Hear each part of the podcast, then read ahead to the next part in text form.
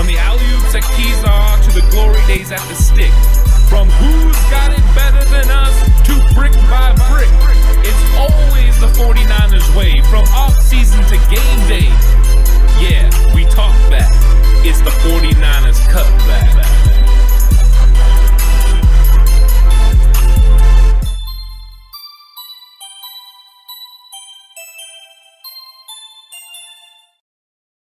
It's 49ers cutback podcast time, and the horse is ready. He just told me so. He's more ready for this than anything ever in life. He's right. I did just tell him. Wow, that was dynamite. I mean, it's just incredible amounts of just everything with this man today. So on point. I'm excited, man. We got a lot of interesting topics. No mock drafts today. I mean, maybe we can talk about our mock drafts right? and, and the reception what people thought. But for the most part, no mock draft today. Just some news, and there actually is some things to talk about. There is because Justin Fields had a second pro day, pro day, where he it was basically a private workout for you know a few teams that decided they were going to go, but mainly the 49ers requested this, so this is what he got. And of course, did you see any video of this? I saw very little. I was at work. Well, there's very little out there. To be honest, it Um, wasn't televised. He did Sure. seem awfully friendly with the 49ers during it. Yeah. So that's a good sign. Um, I saw some of his throws. He looked good, but I'm not really worried about his arm. So I mean, besides that, it look it looked positive. Yeah, Vegas already flipped the odds, and now he is the leader in the clubhouse for the 49ers to select at three. Until you know Trey Lance has his, but we'll talk about that in a little bit. I mean, it's it's funny how th- how quickly things change in Vegas, in the NFL, in talking head circles about who the 49ers are taking. I mean, it was for certain a few days ago that it was Mac Jones, Right. and then magically people started walking things back, almost as if you know they were talking out of their behinds the entire time. It's it's pretty funny that that this kind of stuff continues to happen, and that people get really wrapped up and latched on to some of these things and who the quarterback's going to be. If there's one thing that is for certain, and there's only if there's one thing that we know with certainty, it's that we don't know anything about what the Niners are going to do at three, other than take a quarterback. Yeah, you know, there were a couple of things that I have saw in conspiracy theories that people are laying out there. And one of them is the fact that Justin Fields from Pro Day 1 to Pro Day 2 changed his stance in shotgun. That at during the first one he had his left foot back and that during this one he had his right foot back and that was also something that Matt Ryan did before Kyle Shanahan got there that he had left foot back and then later on right foot back. So it seems that they are already switching things and already maybe changing a few technique things to what Kyle Shanahan prefers. So I don't know how much to read into this, but the fact that the quarterback coach is also very good friends with Kyle Shanahan, I think I think it does go to show that he's definitely somebody that they, they could be targeting. Yeah, um, he's him switching to something that Kyle Shanahan likes. If that's one hundred percent true, Oh no, he 100% switched. He 100% switched. is a positive sign.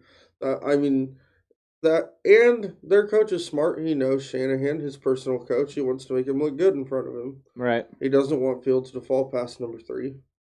I mean, money wise and all that. So, but he's definitely catering to the 49ers with stuff he's doing. Yeah, no, he definitely is. Um, it's not a surprise that if, if they did make a change, that they're doing it now, especially with Pro Day Two. That was the whole purpose for Pro Day Two was, in some regards and in some respects, to get the get Fields ready, you know, and give him a, an extra opportunity to get exposed to specific teams up in the top five, top ten area who are going to be going quarterback. Uh, you know, it sounds like that the, the reason behind it was for specifically Shanahan and the Niners. Um, and it looked that way too with all the pho- photos circulating and every 49er fan page that I'm in on Facebook absolutely going crazy when the picture got released of Shanahan and Fields looking all chummy and bromancing it up there on the sidelines. Um, Mhm. Do you think that was an intentionally leaked photo by the 49ers to try and drum up interest? Or do you think that was just a genuine moment caught on camera? Well, actually, believe Ohio State was the one putting out all this stuff. There's actually Yeah. video of them being chummy together and Correct. laughing, which a lot of people said they've never seen Kyle Shanahan do with Jimmy Garoppolo. ever.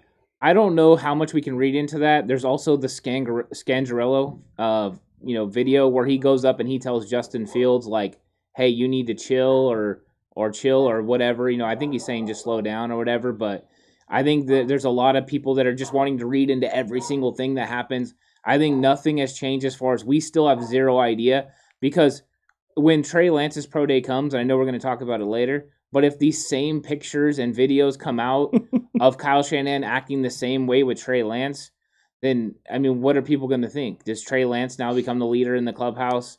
I know a lot of people are already starting to read into the fact that there's no Zach Wilson pro day coming, at least not so far. So maybe there's no chance. I don't know. I'm I'm getting to where it's like almost tired of talking about it because I have zero clue what is going on. You're just trying to read into all this stuff, and it's like you've been tired of talking about it since the season ended. oh, I got a glare. I got a glare there from this Yeah. man. Doesn't doesn't a big fan of me pointing that out. I mean, it's reality of the situation. You you've been pretty fed up with it. I know a lot of 49ers Well, fans are starting to get to the point where There's just nothing we can do about it. correct. I mean, they're gonna pick who they're gonna pick. I just wish the process was a month long instead of six months long, four months long, whatever. But it really hasn't been six months long because we were talking about 12. We were talking about other players being drafted. true. It's only been since they moved up to three that the quarterback talk, as far as the draft, is intensified. The whole trade thing, though, was going for a while. Okay, I'm not gonna lie to you. The um, the thing that's upset me is ever since they brought Mac Jones into it, I'm not excited about it anymore. Yeah. I mean, yeah, but I mean, I, I think all of us are on the same boat here that the Mac Jones thing was just stuff to talk about. I think a lot of these talking heads just there was nothing else because you know it's going to be Fields, you know it's going to be Wilson, you know if Lawrence falls, it's Lawrence. Maybe you can argue Trey Lance, but it's going to be one of those three. And that that story's been it's run out and played, right? Now, do we think Lawrence is going to fall now? I mean, after reading this article Okay. That came out, it I mean, it, it kind of it made me nervous. If I was Jacksonville, I would be nervous right now. And in fact, I'd be nervous for the 49ers to take him at 3 because one of the things you got to really have is passion and the fact he could say that they said he could walk away tomorrow and be completely fine makes me nervous. Yeah, that's not good. Did you did you get all spooked when you read that Horst? I didn't read it. Oh, I was Okay. at work. Oh, that's true. He was. This man was working. Um, I, I took a look at it on my lunch break today, and the the comments just it gives you an uneasy feeling in the pit of your stomach because you, you get flashbacks to Luck, who just retired early because there's more to life than football, and Lawrence is saying that without having already played a down. Or suffering the, NFL. same injuries that Andrew was going through. It's true. He's he's making those comments with real no injury history, nothing but success, and there's more to life than football. I 100% agree with you, Trevor Lawrence. But I, can you go into the NFL, the highest level, where the best of the best are playing, with that mindset and have success? Can a team build around that? Well, can also- you can you lead? Also, he said that he doesn't need to win a Super Bowl. He's not going to play with a chip on his shoulder. Tom Brady's rolling over. That that really bugs me because someone like Justin Fields is going to play, you know, with a chip on his shoulder. Mhm. You know, uh, Zach Wilson wants to win championships, so that really bugs me. To me, I mean, as far as his mindset, unless I'm in a room with this guy, if I'm a GM and a coach, and I really know that this is more just kind of what he's talking about, that scares the living heck out of me. And if I'm Jacksonville, I'm reassessing who I'm drafting, and I'm taking a real hard look at Justin Fields or Zach Wilson. yeah. Do you take him at three if he falls to San Francisco? I almost wouldn't. I mean that that's how nervous it made me. yeah. It really made me nervous that this guy could in five years could be like, you know what? I'm just not down for the grind. You know, I'm I'm ready to move on, and that's that is insane. from one to i mean it, it- here's the thing. If this were to if this happens right and let's say they don't take lawrence at one they go fields. Let's say the jets take wilson at two. Niners are sitting there at three. Scared the living daylights out of taking trevor lawrence and let's say they, they do the drastic and they go trey lance or mac jones at three because of this. How far does lawrence fall He's still not going to fall very far. You Somebody so? will come up and get him. Atlanta would take him 100% at four. Forced? Yeah, I don't think he'd fall past Atlanta either. okay so then if he's not going to fall past atlanta then do you just pull the trigger and take him and No, because roll with jimmy you have to feel comfortable with it. And I'll tell you right now, Trevor Lawrence is 100% starting from day one he walks on your. So you're trading Jimmy Garoppolo. oh man I'm telling you right now, if we draft Justin Fields, there is a good chance we trade Jimmy Garoppolo before draft is over. Period. You think so? Yeah, I think so. People are saying you take Wilson or Fields and then you trade um, Jimmy to the Pats for pick Yeah. 15. Is that if they do? Do you think that's possible? Because people in the comment section, I, I saw right here, right at the start of this, they made that comment. A couple Yeah. people said that. Do you agree with that? Well, it came out yesterday, right, that KNBR was floating around, or one of the guys on KNBR was floating around the idea of trading Jimmy Garoppolo for pick 15 and Stephon Gilmore. Um, to me, me and Horst kind of uh, talked about this at work last night. Was the fact that I we don't think that there that we can get a first round Pick for value for Jimmy. I mean, would I love to get pick, if they offered 15? I'm I'm moving him right now. Yeah. I, I'm I'm Yeah. living with the results. Um, but I'm I know I can add a first round talent. Shoot, horse in that scenario, we could add a Jaelan Phillips or a Zaven Collins without giving up any draft capital.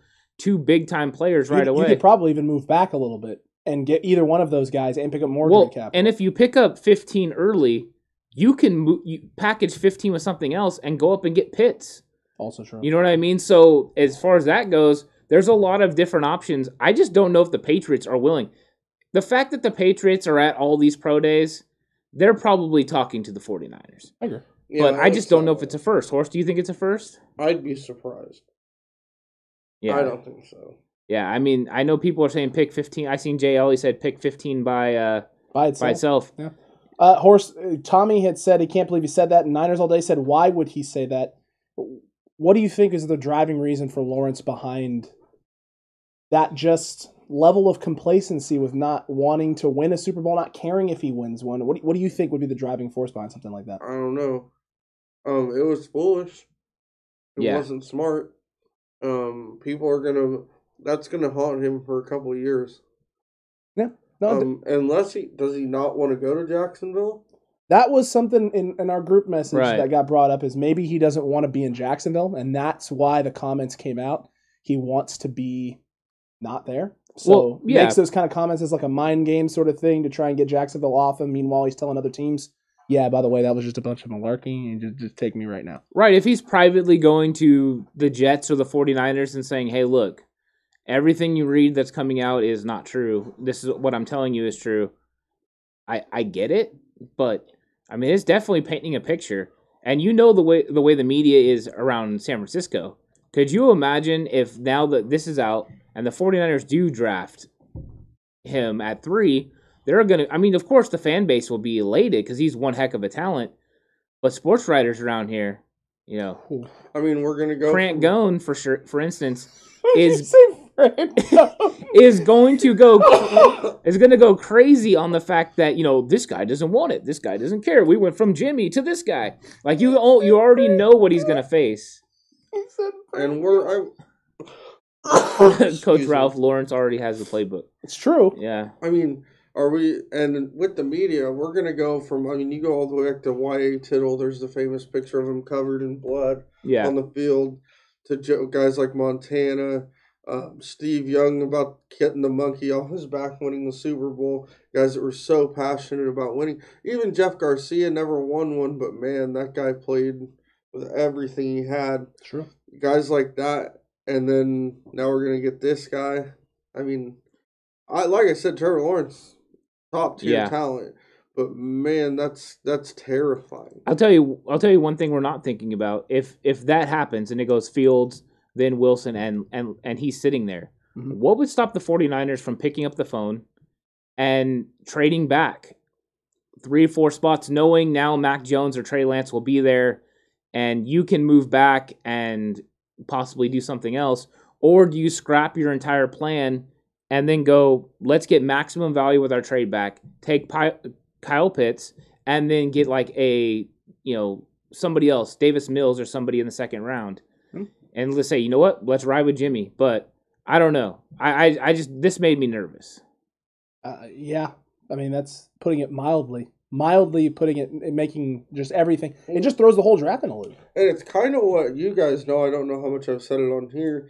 That that's what scared me about Trevor Lawrence the whole time. You did, Right. you did say that. our I've been bringing this up. breakdown. Is that he's he's ne- no, I don't know him personally. I don't know like financial situation things like that. I'm talking strictly on the football field. hmm I'm not talking. I'm not talking about his home life. But high school, number one player in the nation, went to a great school, state championships, all that. College goes to Clemson, who's what top four in talent every year. Um, so the guy's never really had to fight through adversity. And the one time he did, when their line was getting destroyed by uh, was it Ohio State? Yeah. year, right It was Ohio State. by Ohio State, he kind of pooped all over himself on the field. He did not have a very good game that day. And it, you know, dropping the ball when he's getting hit and things like that. Well, and It- co- his comments in the SI article too on that game were a little, I wouldn't say What did concerning. he say? Um, he essentially talked about how he didn't have any regrets from that game. He know he, he knows he did everything he Right. possibly could to win, Well, which that's a fair. Statement. that's a fair statement. But the fact that he had no regrets and nothing that he would Mm. look back on and want to change to me was concerning because it's like, what kind of self reflecting and evaluating are you truly Well, doing? Because everyone yeah. can get any any game, any situation, you can improve and get better on. Well, I had a different opinion on that game than both of you as far as him because I think that he just tried to win the game on every single play. He was trying to bring his team and lead his team back. To me, that actually showed a little bit of you know that competitiveness and stuff when he's in the game. So when he was making fumbles and stuff, that was just him trying to do too much. agreed. You know, I, I think when you're looking at it that way, But and his comment about that could definitely be misconstrued as what he means is he prepared as hard as as Right. hard as he could. He gave as much effort as he could, and the game just didn't go his way. hundred percent. That I if that's what he means, then I understand what he's saying. As far as that he doesn't want to change anything, like that he couldn't have prepared harder. He couldn't have watched more film. He couldn't have Right. you know that kind of thing. And like I said, I'm still going to be shocked if Trevor Lawrence isn't a stud in the NFL. I agree. I think we all agree with that. I think it just but I think this it. is the first thing, the first chink in his armor. Yeah. that's It's been per- public. Correct, hundred percent. And I think that's why it's the biggest concern because I don't think anyone figured we would see the chink before the draft. No, if we were going to see it, it was going to be once he was in the league, right? Yeah, this is kind of that time though that the whole thing, the narrative starts to change. This is when the ba- Baker Mayfields make a huge jump and those kind of things. Kyler Murray makes a big jump. Now, Jay Ellie brought up about the Jets selecting Justin Fields, and actually, if you guys follow any, I don't know if you guys watch or listen to any Jets media or anything, especially on the all the YouTube pages and all that stuff, the Justin Fields to the Jets is picking up steam. It is because a few days ago, I'm in that Discord group with Right. a bunch of those football guys. Um, the the Jets guy in there, Jets twenty four seven talk. If you guys ever want to go take a look at them, uh, he brought up that there was no chance it was it was going to be Fields. There's no buzz on Fields. No one's talking about Fields. It's Wilson 100 percent all the way. And then magically, all of a sudden, out of nowhere, within the last few days, stuff started popping up, and he came back into the group and was all stand corrected. Yeah. Even Rich Eisen has been saying, you know what, it you know, maybe it could be Fields. He says with the Jets, you just never know what's going to happen. Well, do you, I've nev- even do you heard- never do you never know because they're so secretive and elusive, or do you never know because they've Because their made some blunders? Ownership is garbage. There you go. By the way, did you guys see Mark Schlereth's comment on the? uh I believe it was Mark Schlereth, so don't hold me to this, guys, if I'm saying the wrong name. His comment on the Jets. He Hmm. said, "Come on, it's been 25 years. We all know the Jets are going to mess this up. Yeah. No matter who they pick, it's going to end up being a bust." Well, you're not entirely Nice. wrong. And I've even heard rumors about Trey Lance, and I think after his second pro day, you're going to hear more rumors about Trey Lance at two as well. Correct. It's it's gonna be crazy crazy times, but thing a thing that wouldn't be crazy, guys, is Najee Harris falling into the second round, and for the 49ers to be smitten with this. Apparently, they've been- talking to the man, Yep. talking to one Najee Harris, and this may become reality. This may come to fruition. Yeah. Uh, Ant, what are you hearing about this? How are you feeling about this? Yeah, the running back coach has been talking to Najee Harris a lot, which is not uncommon for him. He did it a lot with other running backs last year, but he did it um, this time. And Najee Harris was talking to them so much, he was in the belief that he was going to get picked at pick 12 by the 49ers. That's how much of a relationship he has with Bobby Turner. So he really thought this was going to happen. And then when they traded up to three, he's like, wow, I really thought I was going to get picked. But I think the 49ers understand, and that's why they've been keeping such close tabs, is that Najee is more likely to go in the second round. I think there's a lot of people that question his speed, the fact that he didn't run at his pro day. A lot of people are wondering if he's going to run a you know high four five, high four or four six, and there's some concerns there. So I think the real target for him is Pittsburgh in the first round, and if he makes it past that, he will go into the second round. There are some rumors of Miami at 18. You think Miami would pick him It's at just 18? been some rumors I've seen. I mean, just I think it's just because Miami drafts Alabama guys, though, don't you?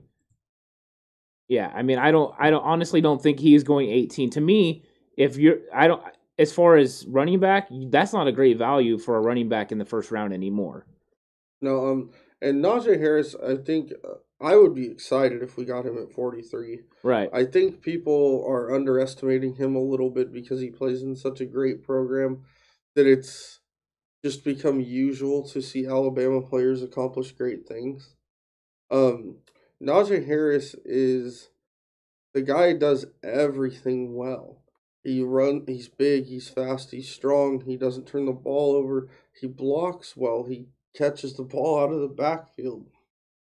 I mean that guy uh, to me, he's a game changer at running back. And if you were to put him with Raheem Mostert as a pairing, that is a nasty punch. Because you got Najee, who I know a lot of people are categorizing him as a power back. I don't think he's strictly a power back. Right. He does run hard, and but to me, even Derrick Henry is not a power back. Derrick Henry is a good running back that has a lot of power. hmm But Derrick Henry pulls away from everyone. Right. And he gets out in the open. And I excuse me. And I think Najee's similar. I don't think he's got the power Derrick Henry has. Don't get me wrong. I'm not saying that. But I think he's a good all around running back where power is part of his game. And actually, if you read a lot of scouting stuff on him, that was the Bama coach's biggest problem with him at the start was he didn't just put his shoulder down and go sometimes. He um used to try and make too many moves, like use his athleticism. So I think in his mind he's a Right. he's a more skilled back than that. And I think the tape, if you guys watch it, shows that. No, I agree with you there. I think that's uh, 100% accurate, and I think it's crazy that this man has a potential to even go in the second round, to be honest with you. He shouldn't. He shouldn't go anywhere near the second round. He's not a second round talent. He's a top 10 talent, easy, easily. He might even be top five, to be honest with you. Um, just the amount of different things that the man can do. Um, the, the Derrick Henry comparison is not far off. Right. Like, it's it's accurate. It's Didn't what Derrick Henry go in the second round? I mean, yeah. I think. I, I think he- I think the he did. difference between him and Derrick Henry, though, number one, Derrick Henry's huge Yes, compared to him. gigantic. Uh, but second of all, I think Najee Harris has way better lateral movement. yes. I think he might be faster. Yeah, I mean- diff- I would actually say that to me, if we're gonna compare Bama running backs, he's um Ingram with more power. Okay. You think he's Ingram with more power? Yeah. See, I think he look he reminds me of Jeff Wilson, like a souped up Jeff Wilson. That's not a bad. Comparison. That's who he reminds me of. Like, lots of lots of, lots of nos. yeah, to me they have a similar running style, but it- like with Najee, he can make the moves in the the lateral moves that Wilson can't make. As Yeah. far as that's why he's souped up because he can make the little jump cut. But I think they're similar speed, similar build, and then he can just make those extra you know plays, and he can. I know there, there's a lot of talk that he can't break tackles for a big running back. That he doesn't break as many tackles. But if they can't touch him, what's the difference? But I just don't understand how Najee falls. Say he falls because a lot of people have him falling into the forties, fifties. Yeah, Is how is it that he's the number one recruit in the nation, high school, goes to Bama, obviously doesn't play much at first, great talent in front of him. His last two years starts and plays great, and Yeah. he's now fallen to the fiftieth best guy. yeah. Oh, yeah. I mean, the the, the it complete, doesn't make sense to me. No, it's the complete devaluing of the running back position in the It is. NFL, and the fact that you can you can find guys and you know plug and play in the right system, right? You can plug and play undrafted guys. Shanahan has shown he can do that. I think the success of undrafted and you know low round guys has basically come back to bite some of these running backs, these Mhm. high level prospect running backs in the butt because there's been so many guys that have had success that aren't those first round guys. They're not first round talents. Um, you know, I, I think a lot of people. I don't know about how Dallas fans feel about this, but I think a lot of a lot of common NFL fans look at a guy like Zeke Elliott, who was drafted fairly early, and think bust. Mhm. What? Yes, No, I, I think I think They- now there are people that actually believe that, like the common fan who is, you know, maybe not super invested in their team, maybe plays like the occasional fantasy football game or whatever. There's a lot of f- football fans out there who look at a guy like Zeke Elliott and think bust. well that's the problem is they're looking at it through a fantasy lens. Or, Yeah. or even if they don't even play fantasy, they just they don't see him putting up the huge big numbers that they would expect a guy like that who was you know Yeah. explosive in college, explosive his first couple of years in the league, and hasn't had that same level of explosivity in terms of the numbers. They just look at the numbers and think, uh, well, there's been a drop off, so I mean, obviously this didn't work out, and this is why you don't take guys early. I think I think that that they just need to change their mindset to change that these running backs aren't going to go more than one contract. A lot of them. It- You're going to have these guys for four to five years, and then you're going to switch, and you're going to move on.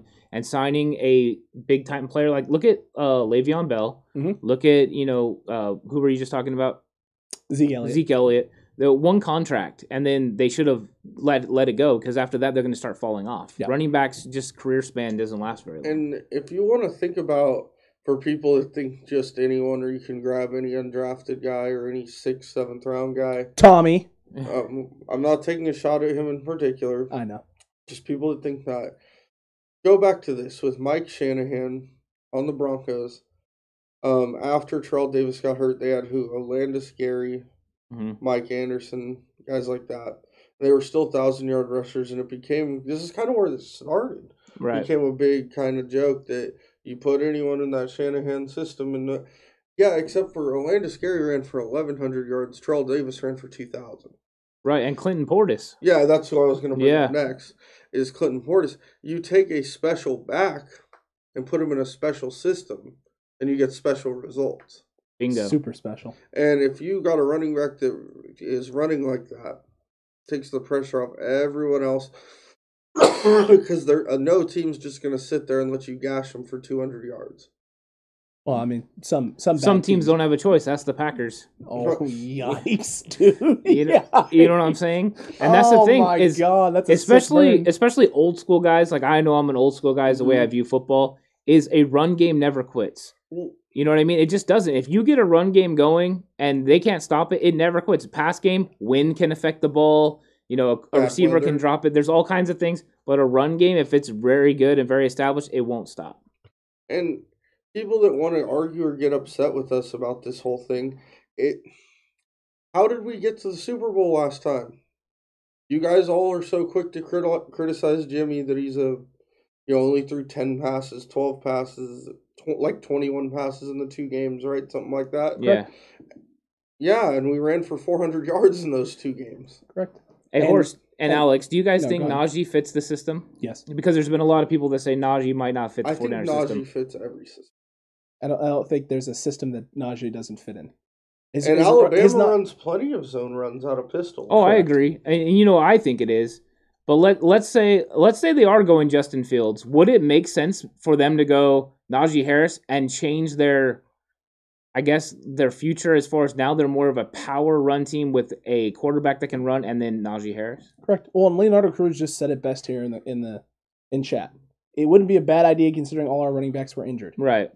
They're but they've been plagued. Like last year, they were plagued Yeah. with injuries. Raheem They Mostert were has the year before too. yes, and Raheem Mostert has been injured consistently in his career, no matter where he's been. At every Right. stop, somewhere along the line, something has happened to him. With the exception of two years ago, at the end of the season when he made that run. But if everyone remembers correctly, Tevin Coleman took dinks that year. The last two years, Matt Breida was dinked up his last few years in San Francisco. This year, you had what's up, Jay White. This year, Jay Wizzle. Jay Whistles here. Uh, this year, you had Raheem Mostert get dinked up. Yeah. Jeff Wilson gets dinked up. I mean, every single guy on the roster playing the running back position at some point took shots and got dinked up. Maybe it's time to evolve the running back position and take a guy who's a little bit more of a bigger bruiser guy who can take a little more of a beating. And Are- you got oh go ahead. I was just gonna ask you a question, Horst. Are do you think though that you would rather have Najee Harris than some of the other guys we've talked about in the second round? Would you value him over a Wyatt Davis or a Joe Tryon or Elijah Molden? You know, That's a difficult question. Um, I see running back as a need. yeah, I guess it depends on if you see running back as a need. Because both positions, say we're talking Wyatt Davis, who everyone knows I'm a huge fan of. hmm Um, so we have a solid guard there in Brunskill. Mhm. But I think Wyatt Davis would be an upgrade. agreed. Well, if you look at the running back position, we have solid backs, but I think Najee Harris would be an upgrade. So I think it's the same situation. Right. Um, but as far as I was going to make a comment on switching the scheme up, and you guys, people that don't closely watch football are going to laugh and joke about this. When Washington went with RG3 and had Alfred Morris at running back, they did not run outside much with uh, Alfred Morris. Alfred Morris is more of a bigger, stronger guy. Right. Correct. Yep. So, and if you could get Justin Fields and replicate RG3's first year in the NFL and Alfred Morris, you know, the production of Alfred Morris out of Najee, that'd be a great year offensively. Yeah, and it would also change your goal line offense completely, one hundred percent. I mean, people that, you know, RG3's kind of a joke now. But if you guys go back, go back and look at his stats his first year, and go back and look at Alfred Morris's stats that same year. Yeah. Well- Tommy, I think we disagree there about desperately need corners because Um, this, yeah. is, this is this is I mean they, with all the moves they just made at the cornerback position, the guys they brought back in, I don't know if you desperately need a corner. I think you need to add depth at the cornerback position, Well, just like you need to yeah. add depth at the at the running back position. I But ask Tommy if we're taking one at forty three because I don't think we are. I, I mean, if you're taking a corner at 43, who's going to be there? You're talking Elijah Molden. I you can get don't think I don't think uh, Sante Samuel's going to be there. I think he'll be No. gone. Correct. So you can honestly pick one up. You could actually trade back if you're looking corner. Mhm. I mean, because we're not going Milifanu, I don't think. Correct. Um, And listen, and listen, don't like don't get it confused, guys. We're not saying that they need to do this. Right. We're not saying that they need to go get Najee. We're just trying to prepare everybody for the reality that it could happen. and the fact that they've met with like five or six running backs means they're definitely evaluating the running back. Yeah. And I think the fact that they're meeting with Najee Harris should tell you a little bit about what they think of their running back position Yeah. and how how highly they value him. Because I, I don't think that if they had talked to him as much as they did, knowing prop they I mean, come on. I mean, let's be real. We all knew they we all knew that they knew that at some point they were making a move for quarterback depth, whether it was going to be Deshaun Watson, whether that was going to be trading up in the draft, whether that was trading back, or staying pat at 12 to pick a quarterback. We all know now they were going to make a quarterback move this year. yeah. They were going to make something. So the fact that they were talking to Najee Harris leads me to believe, and they've been talking to him as much as they have, that they had no intention of taking him at 12. They were thinking maybe we can get this guy in the second round. That's 100%. Well, and for these people that are devaluing the run running game, running backs, you know, you guys, I kind of have the same outlook as Ant over here about power football and run in the run game. When did Tampa Bay take off this year? When, the- did they yeah. take off? Leonard Fournette. When playoff Lenny came out and Ronald Jones was last five or six weeks got it rolling. That's when Tampa Bay turned into the team that won the Super Bowl. I, I see Tom- people Tommy- are starting to panic about the corners. Well, yeah, and Tommy. I mean, listen, that's that's a hypothetical question that you're asking right now. What happens if Well- Jason Verrett gets hurt? What happens if Mostert gets hurt? What, happens, if Fred Warner gets hurt? I mean, like li- anyone could get anyone can get hurt, and it can derail anything. You Right. can't make decisions based on. Fe- you can't make decisions of taking players based on fear of what happens if this guy's not there. All you can do is prep for backup plans and secondary plans in case something happens. But you can't you can't bank on it. Well, 100% they're going to address the corner position. Uh, agreed. I, I don't. I, I think they're going to address it. And there's how many players that are going to be available after the draft that are free agents that are just sitting there. Correct. You know, players like Richard Sherman that I think we've all we're all ready to move on from. But there's going to be other moves. But we've already said Paulson Adebo is one of the guys we really like. Mhm. You can get him in the third round. And I and I don't. He's not a third round talent. No, he he's higher than that. So it's like it's because he sat out, he's getting devalued. So it's like you don't have to take someone with the second round the second round pick, a cornerback. Correct. And that's why we've been high on taking an offensive lineman. I don't think I would blink an eye if the 49ers walked away with Wyatt Davis or Landon Dickerson or one of those guys At there. 43. Yeah, because I think both those guys are first round talents, and I think Horst does too. But I would blink an eye if they drafted a corner, unless it was a nickel corner Correct. because I don't think there's a, as much value there because um, Newsome is going in the first round now. And, and he was the second round guy I would have targeted. Yeah, and and he is probably one of the better corners on the board, and he just won't he won't be there at 43. So unless you're going to give up more draft capital, come back up and try and make a move for a guy like that, I just, I just don't see how I don't see Yeah. what corner you're taking at 43. No, and I and I know that you know we've we've seen that they've taken short term contracts for Jason Verrett. A lot of that is so he can renegotiate next year when the salary cap is so much higher. Right. I mean that's really what it came down to. It was necessity for him so he could because he wants to get a huge contract with the 49ers. He doesn't want to get it somewhere else. He got a multi year deal offered. He just wants to play for San Francisco. Agree with you there. Creed Humphrey, yeah, agreed. I That's like Creed another Humphrey good too. name right there, Jay Yeah. Ellie. It's a great name there, Jay Ellie. Guys, we got Trey Lance also putting together a second pro Yeah. day for Kyle Shanahan. I'd rather see Lance Bass.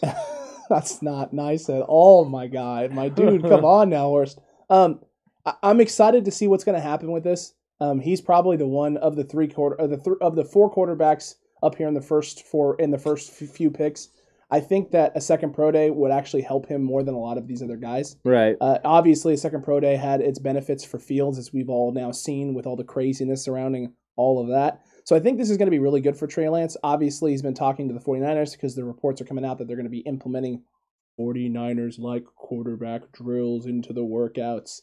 Uh, so it, it obviously this is a great idea for Trey Lance. This is obviously going to get allow the 49ers to have you know a good view of him and a good look at stuff within their system and see how he fits in with all of that.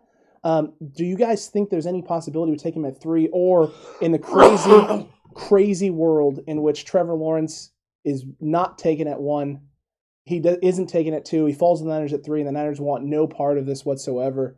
Do they go? Do they, would they go with a guy like Trey Lance at three, or they trade back, try and get someone to come in to take Trevor Lawrence there at three, get some capital, and get him a little bit later?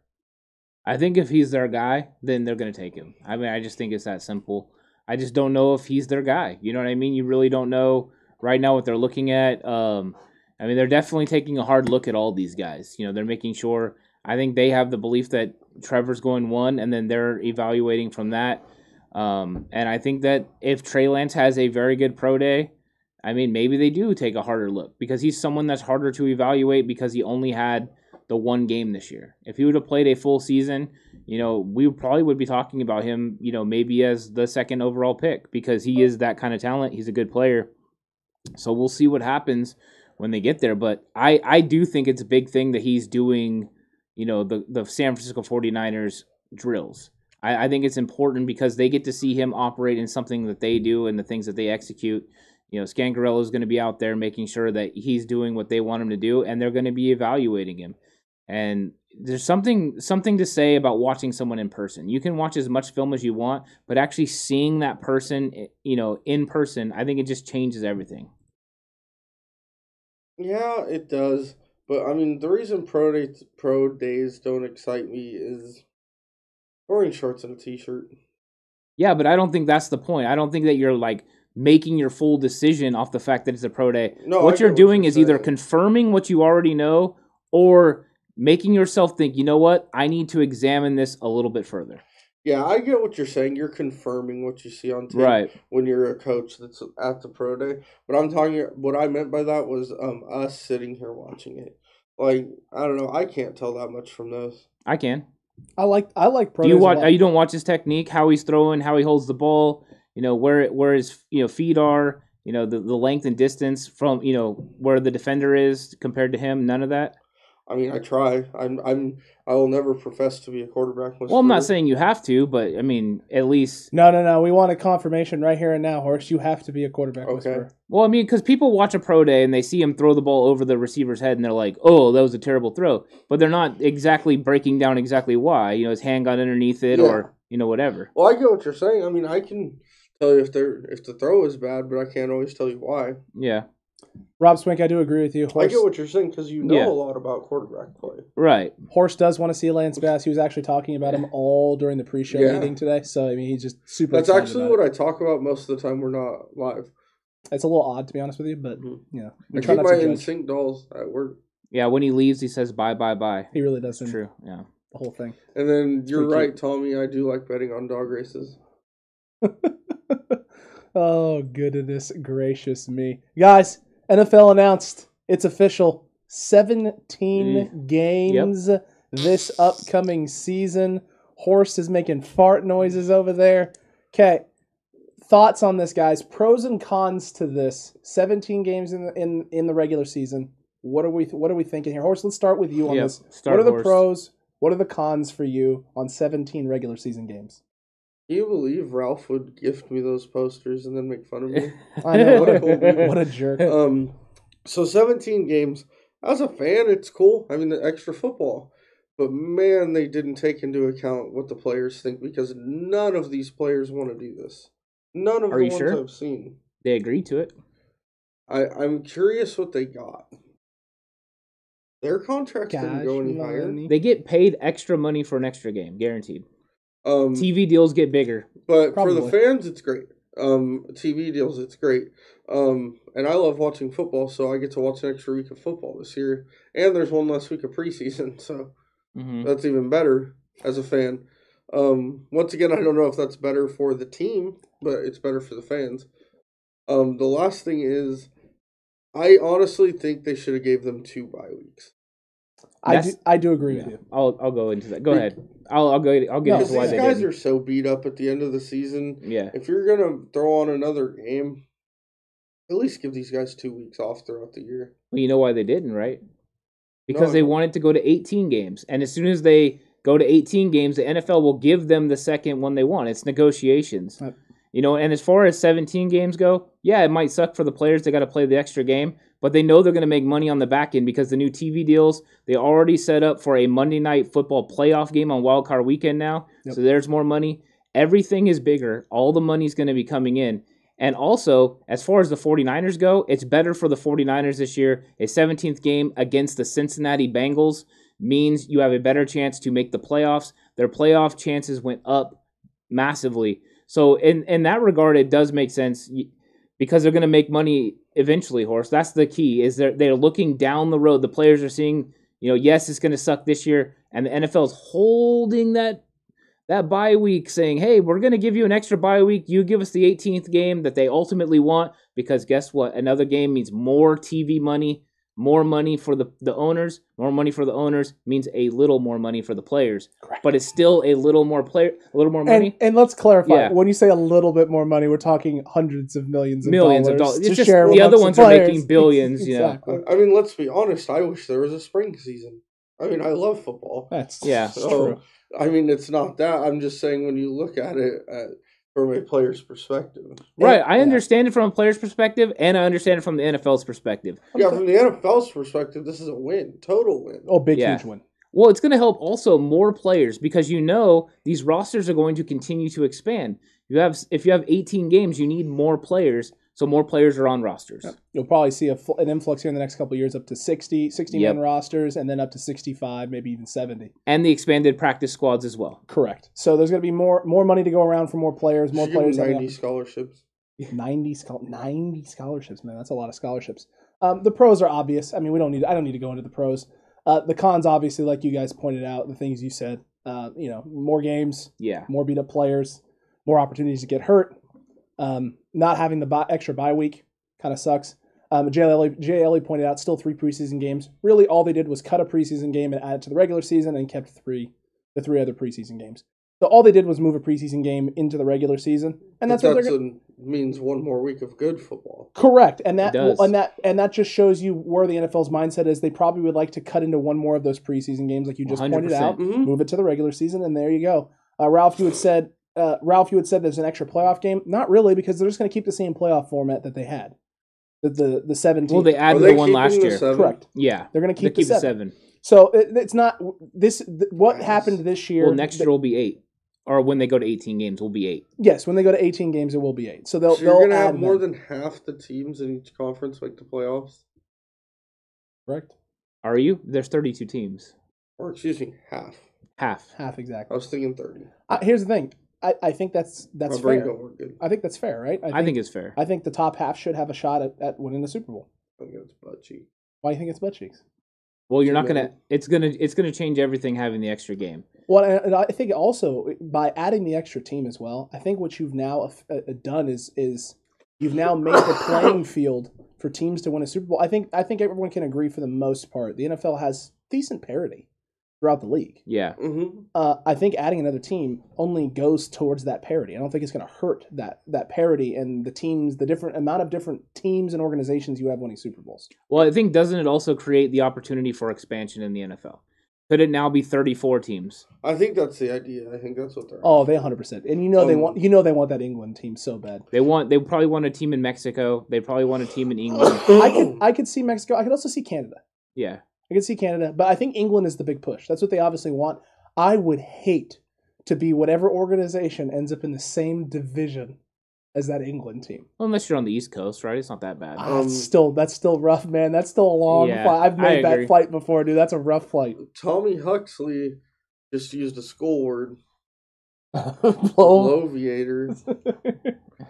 well, no, no I don't comment on the. I understand it, so I'm gonna take it as disrespect. Listen, we, I'm we just love. joking. Movie quote. You're talking to my man all wrong. You're talking to my man all wrong here, Tommy. When- Man, we, we I get back appreciate that love. We appreciate. It. Oh my Hey, goodness, we have a Robert, Robert Kiro sighting in the chat. What is going right, on? time to sir? turn it off. it's, it's over. Well, until next time, 49ers fans, you stay. All right, gentlemen. New offseason program was released by the NFL. New protocols, new dates and times. Ant, are you pulling this up right now for I us am. to discuss? Look at this man, Yeah. all on top of it. This was all his idea. Ant came up with this all by his lonesome. We want to break this down and discuss it. Ant, give the people what they want. Give them the news. What is going on with these offseason programs? Yeah, so right now the NFL has decided what they're going to be doing with their offseason, and it's going to be very similar to last year. I mean, it really is. You know, a lot of it is not going to be mandatory, but the main thing I think that people need to know is that it is going to be mandatory for OTAs. So we're going to get 10 day OTAs this year, which we didn't get last year, which means actual coaching on the field. So that is big. And also no change to rookie mini camps and stuff. Okay. So I think those are the big things. Um, I mean, the first phase is April 19th to May 14th. Virtual meetings, two hours a day, no on-field drills. Um, facility and weight, you know, weight room. They're still going to have the capacity limits. Um, and the, you know, the second phase is May 17th to the 21st. Virtual meetings, on-field drills with coaches according to the CBA rules. So that is good. No contacting. Uh, third phase, four weeks. That's May 24th through June 18th and that is traditional OTAs 10 days full speed, no contact, in person or virtual meetings. So that's when you can first start seeing that kind of stuff and includes mandatory minicamp. So there's going to be a minicamp this year, which I think is huge. That's going to really, especially if we have a rookie quarterback, Yeah, that these helps. things are going to be so gigantic. That's why I wanted to talk about it and just what it means. And then that's when the players start getting their money. CBA individual player contracts for workout bonuses and all that will start kicking in. And then you know the the COVID protocols are kind of the same: daily testing, um, staff vaccinations, and other regular season protocols are all in you know in effect, of course. But those are the main things. But I thought the fact we're going to have OTAs and minicamp was big time compared to last year. Yeah. Um, for people that are really anti the hitting and you know they wish they wouldn't have pulled back on the hitting and all the stuff during camp. They've made Right. everything more walk through, run through type stuff. You know, I used to agree with that thought process. I, it really bothered me. I was old school, and he, you know, um, people cite that as a reason for poor tackling Right. in the NFL until one day I listened to an interview with um, Eric Davis. He used to be a defensive back for the Niners on the 94 Super Bowl team. Um, Nice name drop. you know, er- he does plenty of different shows. I'm sure most people know who he is. Yeah. But he talked about that George Seifert, when he ran their defense, even before he was head coach, but George Seifert never had the defense practice in pads. He said it was very rare the Niners were actually one of the teams that hit the least. And he said that you can be in the correct position without pads and know know your players are getting into the correct position as long as everyone's going their hardest. He said we've all been playing this game for how many years at this point? You should know how to tackle. Right. He said if you don't know how to tackle, you're not getting drafted. There you go. So he made the point that this is coaching. The reason tackling is bad. He said it's poor technique and poor effort on the players. A lot of it's effort. So that's what he and I that really flipped my thought process on the whole situation when I thought about it. Is these guys don't need to go bang their heads against each other every day. They've been doing that since most of them since they're 10 years old. So as long as you're able to coach them in the correct techniques, correct positions, I'm I'm all for all this stuff. Yeah, and isn't that funny, Horst, that Ronnie Lott was so mad at George Seifert because when George Seifert took a head coach, he became soft, according to him, because he wouldn't let him go hit all the running backs and receivers. All of a sudden, he was protecting them. Yeah, it's kind of funny. It is it is hilarious, but I mean it's it's the reality of the situation, right? Yeah. You have to be able to protect these guys from themselves, especially when it's not on. You need them on the field to play, and if they're taking shots and li- laying shots out in practice, there's always the chance that you're not going to have a guy available and ready to go in a game. The amount of ACL injuries and non-contact in non-contact ACL injuries has skyrocketed in the last decade. Um, and while some people may say, you know, oh, there's reasons for that, I mean, a lot of it is probably field conditions and just the the speed at which these guys are now playing at, because the speed of the game has easily picked up and increased. I mean, yes, there's always been those 4 2, 4 3, 4 4 guys in the NFL. Those guys have existed, but they're everywhere now. Yep. Well, it's not just that; it's the schemes.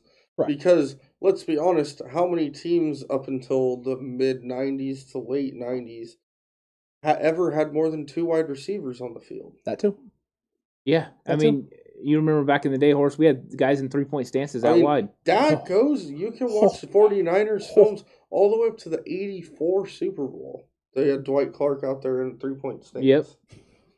They really did. Uh, Mike Wilson also three point stance in all the way into eighty eight. Accurate. So Yeah. accurate. So I mean, yeah, no, I mean, none of those things. I don't think any of those things are bad things. I think it's No. player safety, trying to keep these guys on the field. Because at the end of the day, as fans, you want your best players out there. What I don't want to hear is that Nick Bosa, you know, has a concussion from a shot he took from a pulling lineman in practice this from week. Trent Williams. Yeah, I, I don't. I don't want to hear that. Not not at all. I don't want that to ever happen. Um, so you you got to find a way to keep these guys healthy. You got to find a way to keep them on the field. Obviously, they're doing that, and they've been doing that. Uh, and and it's good to just see that they're going to have OTAs, mini camps, things like that. Because at the end of the day, especially with like you said, with us going to most likely be going quarterback here in the first round, we need to make sure this guy, whoever it is that we're bringing in, oh my gosh, Excuse me. that Horst is. I just want everyone to know Horst is sucking it up today. It has not been feeling great today. Sticking it out for the for the podcast, sticking it out for you, the For the viewers. fans. He loves you guys so much. All Uh, of them except Megan. oh yikes! Yikes! Big yikes! Uh, but no, I mean th- he needs it. Whoever the rookie quarterback is this year, he's gonna need it. He needs that time. He needs that time in the playbook. He's gonna need that time with Jimmy Garoppolo. All Tom Compton concussion. Oh, good old Tom Compton concussion. But yeah, no, he's they're gonna need that time. In all honesty, if Jimmy ends up staying as the QB, it's gonna be very interesting to see his dynamic and interactions with whoever the quarterback is is that they bring in, because I, I wonder how he's going to take to that mentor role that Tom had with him. And if any of this, any of the ways Tom was with Jimmy is going to rub off, and Jimmy's going to emulate any of those things. Uh, the one thing I can say about Jimmy Garoppolo is he's a classy guy. It's true. I would bet you he handles it with the utmost class and is is just a great individual in the way he handles it. Um, I, I don't expect him to go be best friends with the guy. Um, I think it'll be more Joe Montana, Steve Young, where they they were they got along in the room, but they weren't friends outside, and both knew that he, the other one wanted to play, and they were going to work as hard as they could to play. And I think that all that's going to happen. And I think when Jimmy goes somewhere else after that, that that's that's the end of the relationship. It'll be one of those "don't even look at me" things. But I, I honestly think that he's going to be. I think he'll he'll he'll handle it with class. He'll give it the Alex Smith kind of, you know, handle. God, I love that agree. Oh, really by the way, if you guys didn't see the suggestion, Robert Kuros has a great suggestion for a new team. The Fiji one. Yeah, move them to Fiji and name them the Apples. Sounds like something Gwyneth Paltrow would do. Yeah. Oh, jeez. Gwyneth Paltrow. That's right. She has an interesting team. I actually coached a kid named Apple Oh. before. You have. I have. I forgot about that. Yep. His name was really Apple. His name that was really? Apple. A P P L E. First name or last name? First name. Megan, I agree with you. Wow, Horst, can't believe you did that. That was Yeah. super What are you talking horse. duper ridiculously rude. Super duper ridiculously rude. Uh, what do you guys think? Uh, Chad, I, I want to hear from you on this, especially with the preseason stuff now with the program coming out. How ex- Are you excited to hear about mini camps um, and what they may mean for the, the young quarterback coming up? The other big thing, too, I want to find out from chat is if if the NFL is going to go with a new team, hmm if they're going to bring on a new team, where is it going to end up? Where is it going to be? Where are they going to open it? I know a couple people had said earlier they didn't think whatsoever that England or UK or whatever had a shot at a team. I would disagree with you there just because of the NFL's re- not reluctance, but they are seizing on the UK fan base and they've been scheduling games overseas two to three times a year. They're trying to establish a buzz over there in Britain with football, American football, Mhm. not football. Uh, and so because of that, that's the that's the sport Right. with the foot and the round ball and the checkered patterns, and they kick it, Mhm. and you can't use your hands unless you're the dude at the special uniform and Never the heard goal. Yeah. So anyway, uh, I he coached again. Oh, that's cute. That's that's cute. Uh, but yeah, I I, Get it? I, I, thi- Apple, Dell. I get it. I, I, I get it. It's it's computer stuff. You're the next next person's gonna say they coach someone named Windows. Right? I- Hopefully, hopefully it's not Aces. I coached Oh. at Microsoft. Um, you you You're know soft. you know why it does make sense for the England thing. I know a lot of people are saying that is Mhm. when we're talking about getting the second bye week. Now you can schedule teams to be traveling back for a bye week. So that's why once you get to two bye weeks and you get to 18 games, you can maneuver it and schedule it so every team that plays in London gets a bye week. Or if it's London, England, wherever, somewhere over there. You go. London. Yeah, I would think London because you know just the fact that it The is. silly nannies. Yeah. The other thing I found interesting too is the NFL with when the, with the addition of the 17 game schedule, they're going to be flipping and alternating teams in the league that have their eight games and seven games. So one conference will have eight eight home games and seven away, and then inverse. So Right. gonna play fifteen. Or excuse me, uh, eight, nine and eight. My apologies. Thank you, math, math mathematical guy over here. It's Captain Captain Mathematics over here. I don't know if you guys know this. Horse in in his first life before he joined the podcast and started the podcast with Anthony over there, he was a uh, he was a math teacher. He was Rain Man. That's right. In the casinos, counting cards. Brad Jones asked, "Will they draft another wide receiver? Because we really only have Deebo and Aiyuk." I think so. I think they're going to draft a wide receiver. I don't. I don't think it's going to be early. Horst, do you think it's going to be early? I don't know. I'd be shocked. I'd I'd say fourth, fifth. Start thinking that. Yeah, that's what I think as well. I agree. I think fourth, fifth round is probably where you, you target a guy. Um, man, I- if they could find a way to add Mark Marquez Stevenson, bro, I would absolutely. Him and Marquez Stevenson, you and Wyatt. Davis. It's true. Yeah, I love my guy's good. my guy's Ooh. fast. No He- one he even knows fast. who your guy is. He is fast. That's the best part of Marquez Stevenson. Nobody. no, actually, knows. Chris Sims. He was an honorable mention on Chris Sims' top five. An honorable mention, eh? Yeah. You mean he honorably mentioned him right at the end because he doesn't want to blow Shanahan's cover that he's in love with the guy, yeah, eh? I would like to point out that Najee Harris was four on his top five list, which uh, was Who are crazy. the other? Wait, who are the other three? Horst. Etienne, um, Carter, Yeah, and who was three? Horst. um, Javian Hawkins. Oh wow, boy, your bro, your boy out of Louisville, eh? Dude, I've been talking about him. All of a sudden, Sims is on board. I'm like, eh, I don't always agree with Sims on his list, but No one knew Tom Brady. Like he didn't have any friends. oh, it means coming out of nowhere. Coming- oh, coming out of nowhere. I mean, listen, he didn't come out of nowhere, right? Like he he had a good, solid career at Michigan. He played well. Yeah, He just didn't have the physical attributes that you're looking for at the quarterback position. no. That's not true. The D train from the Hurricanes played with Tom Brady in high school. Oh, I didn't know that. But I did. Yeah, Tom Brady. I remember watching his uh, combine. It was And- ugly.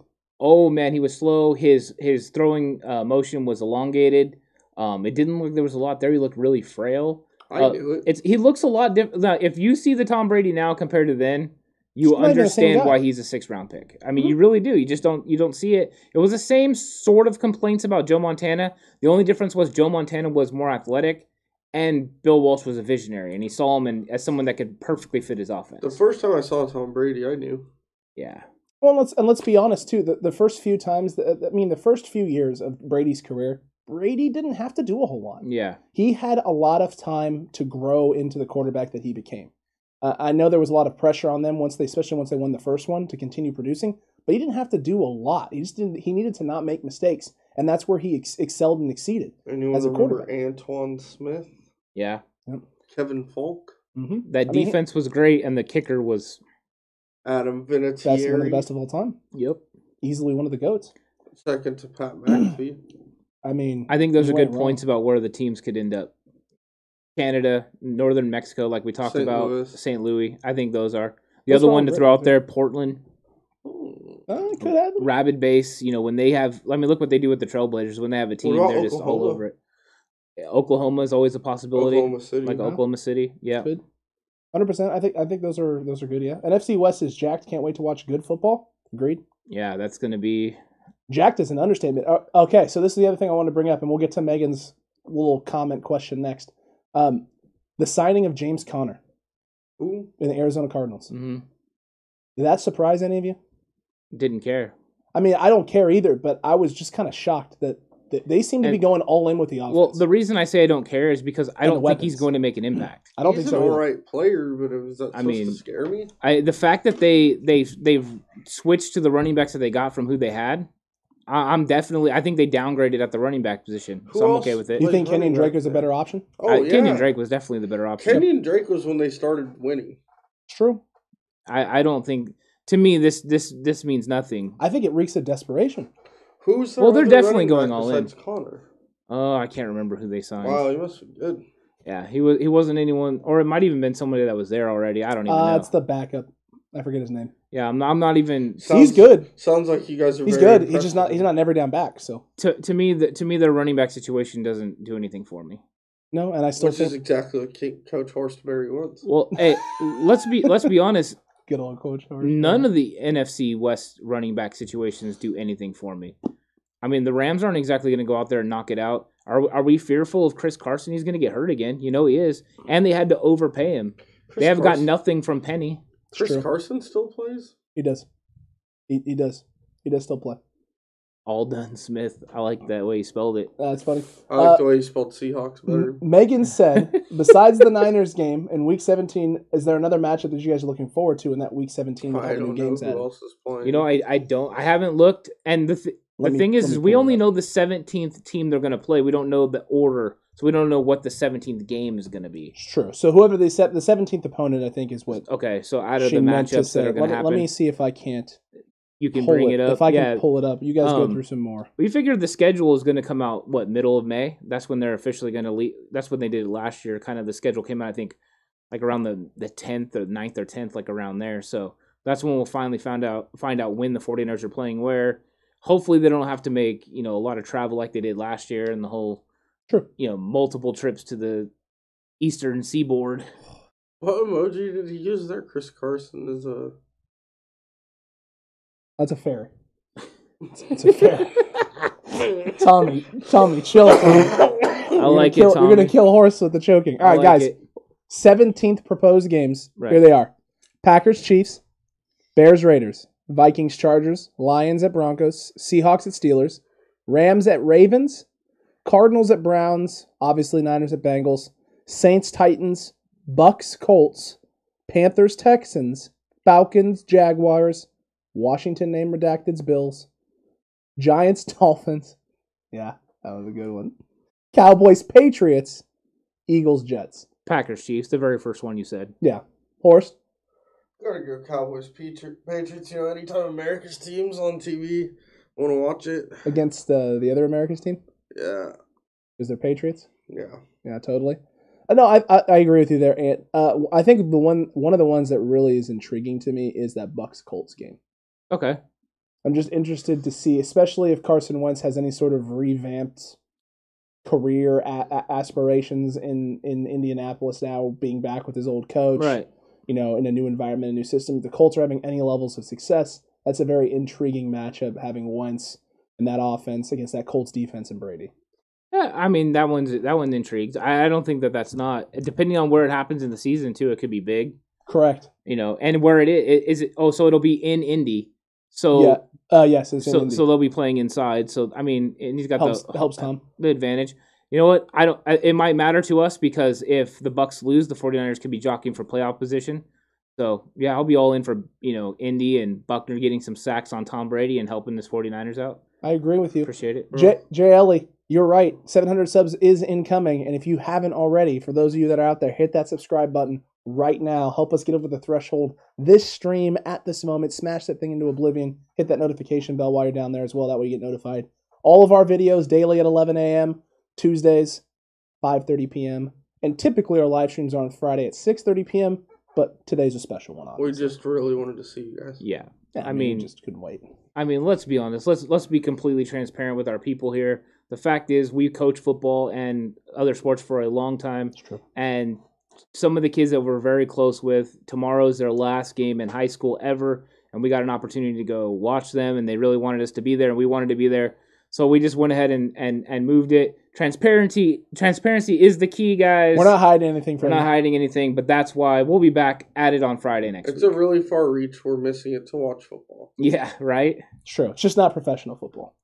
Uh, isn't it the Cards game opener that would be dumb since that was last season? I bet they change it up. I, I don't think it's going to be the opener this year. Um, I would if I had to guess, I bet we open up with a AFC team, but I don't know that for sure. Just because there's going to be eight AFC games this year. What I wonder, I wonder if it'll be what what conference are we playing this year in the AFC? Do we know?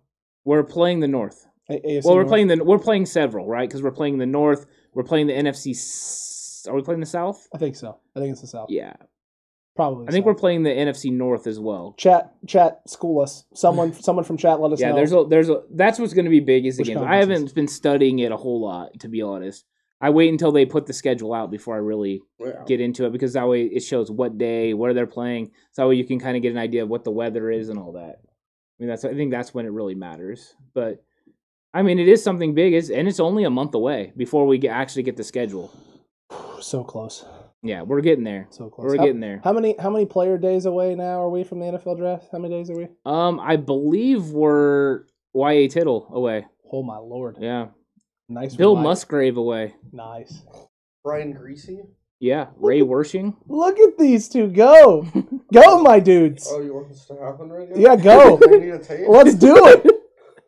This is one of my so listen. This is one of my all-time favorite things. Whenever we're hanging out, before we started doing the podcast, whenever we're hanging out, these two would just start randomly connecting the dots between AJ two. Feeley. There you go. Oh gosh, I'm not getting into this right now because it will never stop. But we would go backup quarterbacks, obscure backup quarterbacks, and it would just go on for hours and eventually days because all of a sudden we'd be together and I'd be like Bubby Brister.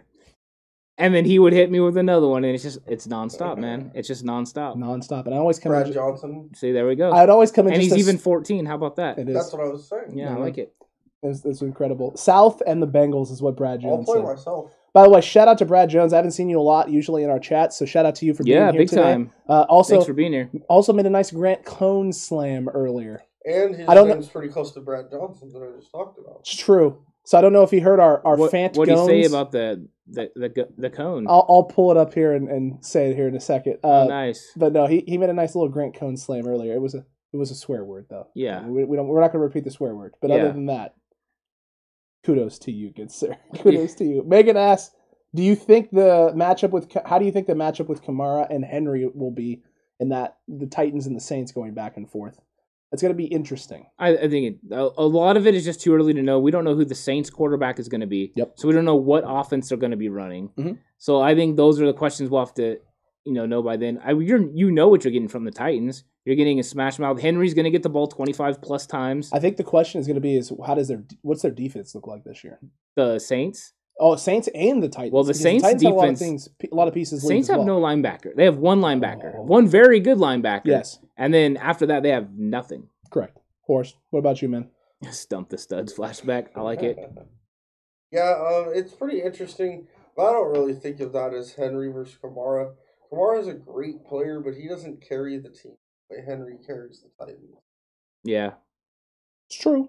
I mean, Kamara. Don't get me wrong. I think Kamara is a fantastic player, Huh? But he he doesn't have to get twenty five carries for them to win. Yeah, I know. I, yeah, J- uh, J.R. Meadows loves the Wilson to uh, Reed touchdown. Yep, I mean, if, if it could, yeah, if it could happen. he wants Wilson. I know. I know. All of us would like Wilson, I but I'll mean, be honest. I Yeah. my Justin Fields appreciation is going up. Is it now? It is. I mean, it is. I think every time that I watch a little bit more film on him, I like him. I like the things that he can do. So, definitely. The Thursday works more for Brad in Australia. It's good to know, Ah. Brad. It's good to know. If you get more of your Australian buddies out here, maybe we'll do a special one for you guys. It is. You know what? We are picking up Australian, uh, a lot of Australian listeners also on our, you know, Spotify and all that. Shout out. So that is nice. Also, New Zealand as well um, has been making an impact. Canada also jumping in. So I So like it. it's been nice. We're now being heard, I think, in 19, 20 countries, something like that. So It's always good. yeah, it is. It's always Pretty good. impressive. It is. It is very impressive. Horace, I got a, I got a question for you, my man. Yes, sir. I got a question for you.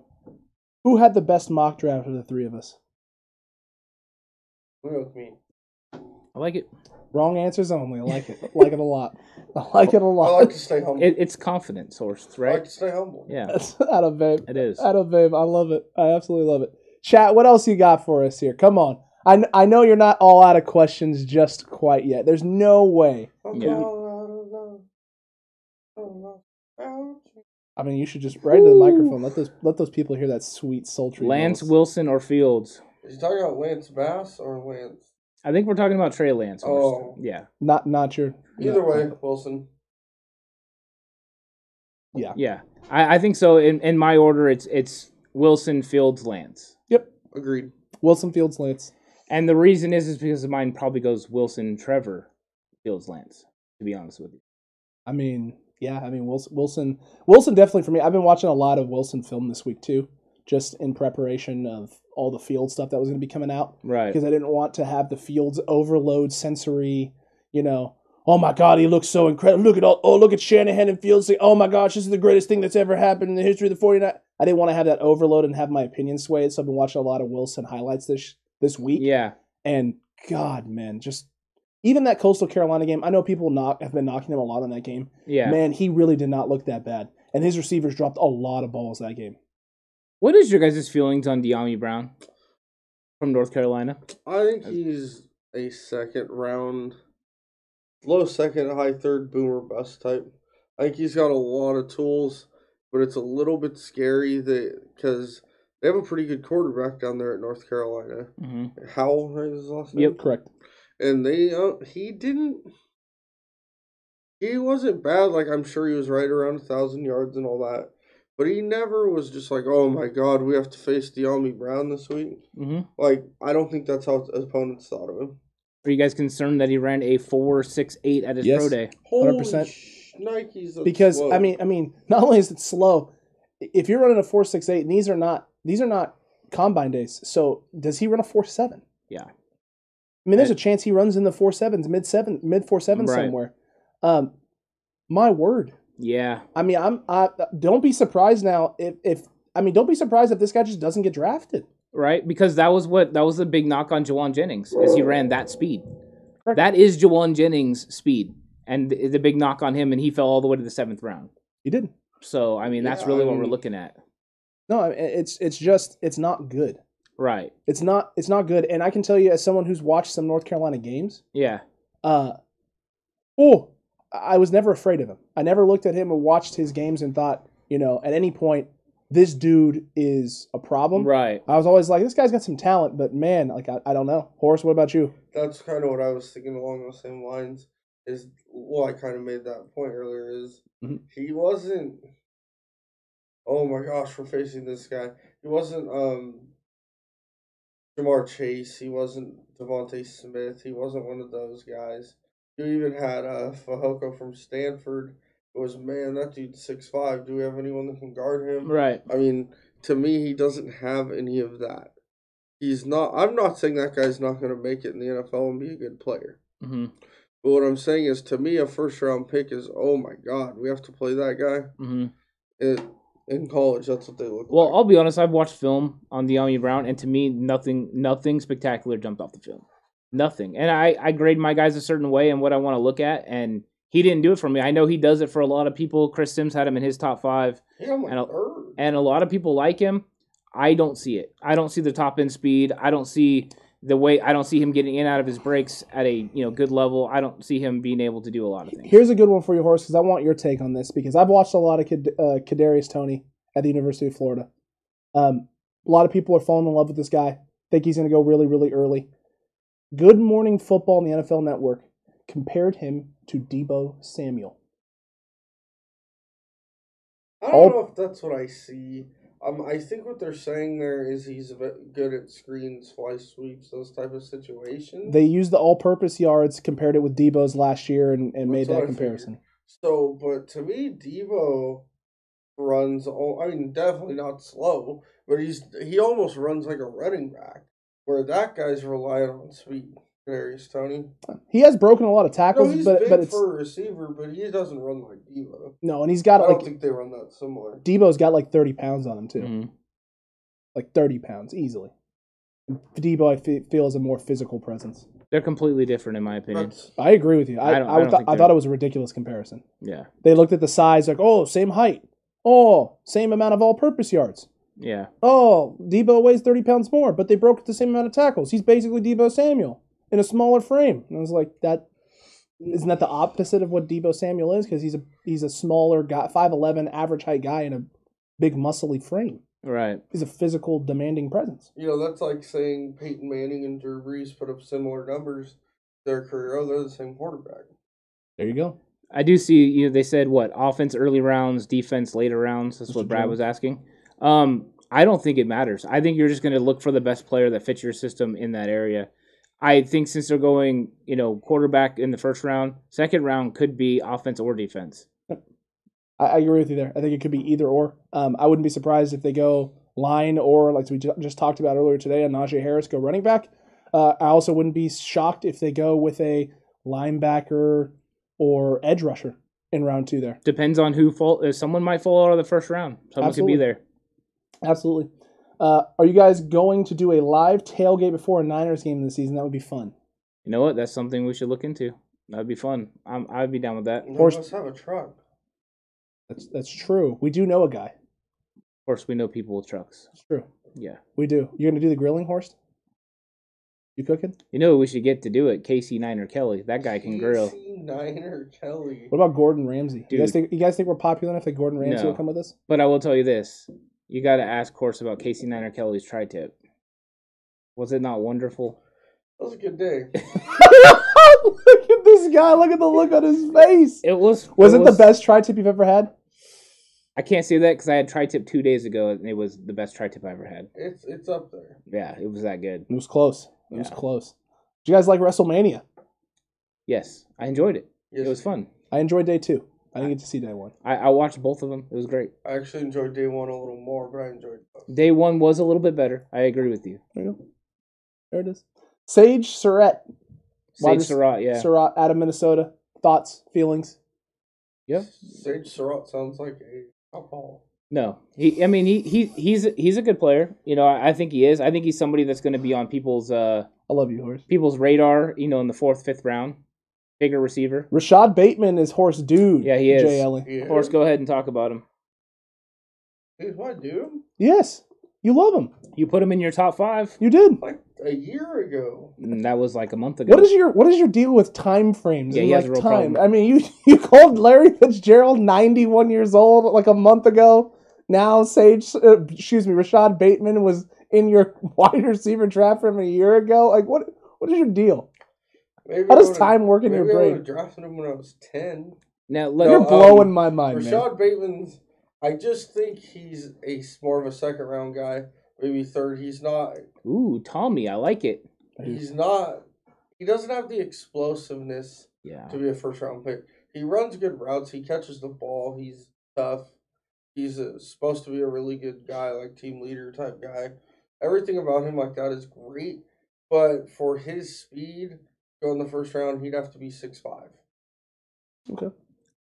I mean, I, I, I don't see anything special about him. To be honest with you, Nothing jumps off the screen No. like in to me, he, he to me he should be a third round talent. Now, now, granted, we, uh, we like we could be wrong on this, right? He could end up No. being like what's his face, um, No. Demaryius Thomas. No, Did you say no before he said his name? Yeah. He did. He did say Because- no before I said Demaryius. because Demaryius Thomas had speed correct. at a whole nother level, and the reason that we talk about Demaryius Thomas mainly is because he may he played with Peyton Manning. You want me to be? You mean Tim Tebow? No, Peyton Manning. Ah, you mean Tim Do you Tebow? want me to be honest with you of who Rashod Bateman reminds me of? Who? It's an NFL player. Who? Not everything else, but just you're on the field. Sure. Kendrick Bourne. Oh. Ew, Okay, That's gross. Does he dance? I said pure. yeah, I know, pure on No, the I field. get it. No, no, I, I get it. Listen, I, you still didn't answer my question. You said pure on the field. Mm, does he dance? I said pure play. I mean, I, I would, s- I would, s- if you asked Kendrick Bourne today, yeah. is dancing I part don't of your wanna play ask on the Kendrick field? Bourne anything. Why not? You know he's you know Jay is right. He has good hands. I mean He that does. is something that he does. He's a possession receiver, um, but I don't think you take a possession receiver in the first or second round. In my opinion, that's just that's just what I think. Horst, just want you to know, Tommy says he's a professional set chef. He'll do the cooking. You're off the hook. All right. Do you know? Do you know Gordon Ramsay? Can you get him there? Well, Be great. Be absolutely incredible. Uh, Leonardo Cruz says Fields played against strong college teams, a point that Horst has brought up numerous times. Mhm. O line with an O line that was average. I don't know if we agree with the O line being average. I think people do think they're average. I, I think, think- besides Wyatt Davis, well, I guess they got Myers at center as well. correct. I mean, so they got two guys that are going to be drafted that you know. Their line is definitely not average, but it's not Alabama's line. Right, it's not I'll elite. agree with that. Yeah, it's not elite. Um, Wilson played against unknown teams and had surgery on his throwing arm. I hope we get Fields. That's Listen, accurate. I, I mean, yes, it's accurate, but I don't really have any concerns with Wilson's arm. I'm gonna throw this out to you, Leonardo. If he wasn't looking good on medical checks, it would have come out by now. Oh, yeah. yeah. I mean, and there's guys. How many? Look at Frank Gore with all the ACL tears, and then he comes in and never gets hurt. You know, with an ACL in the NFL, he Never, he's basically just never gets hurt. Look at Willis McGahee. That was one of the ugliest injuries I've seen in my whole life. That's true. You know, I mean, things are different. With the arm, you don't know. Of course, that makes you nervous. But I'd rather risk it with an arm than it with a mindset like Trevor Lawrence, in Sure. my opinion. That that would scare me more. Okay, this is a great question right here. Mm. Horse, go ahead and read this one off for us. What was your guys' favorite game from the 2019 season? Mine was the Saints. Was an hour late for work to finish watching that game. Had to get up at 5:30 a.m. to watch it as well. That's a story right there. That's a story. That's dedication. It Yeah. is. A good That was fan. a good game. Horse, your favorite one from 2019. There's so many, and I won't say Saints because it's that's the one most people expect to hear people say. It's true. Um, there's a couple that stick out in my mind. I'm gonna go with two. All right.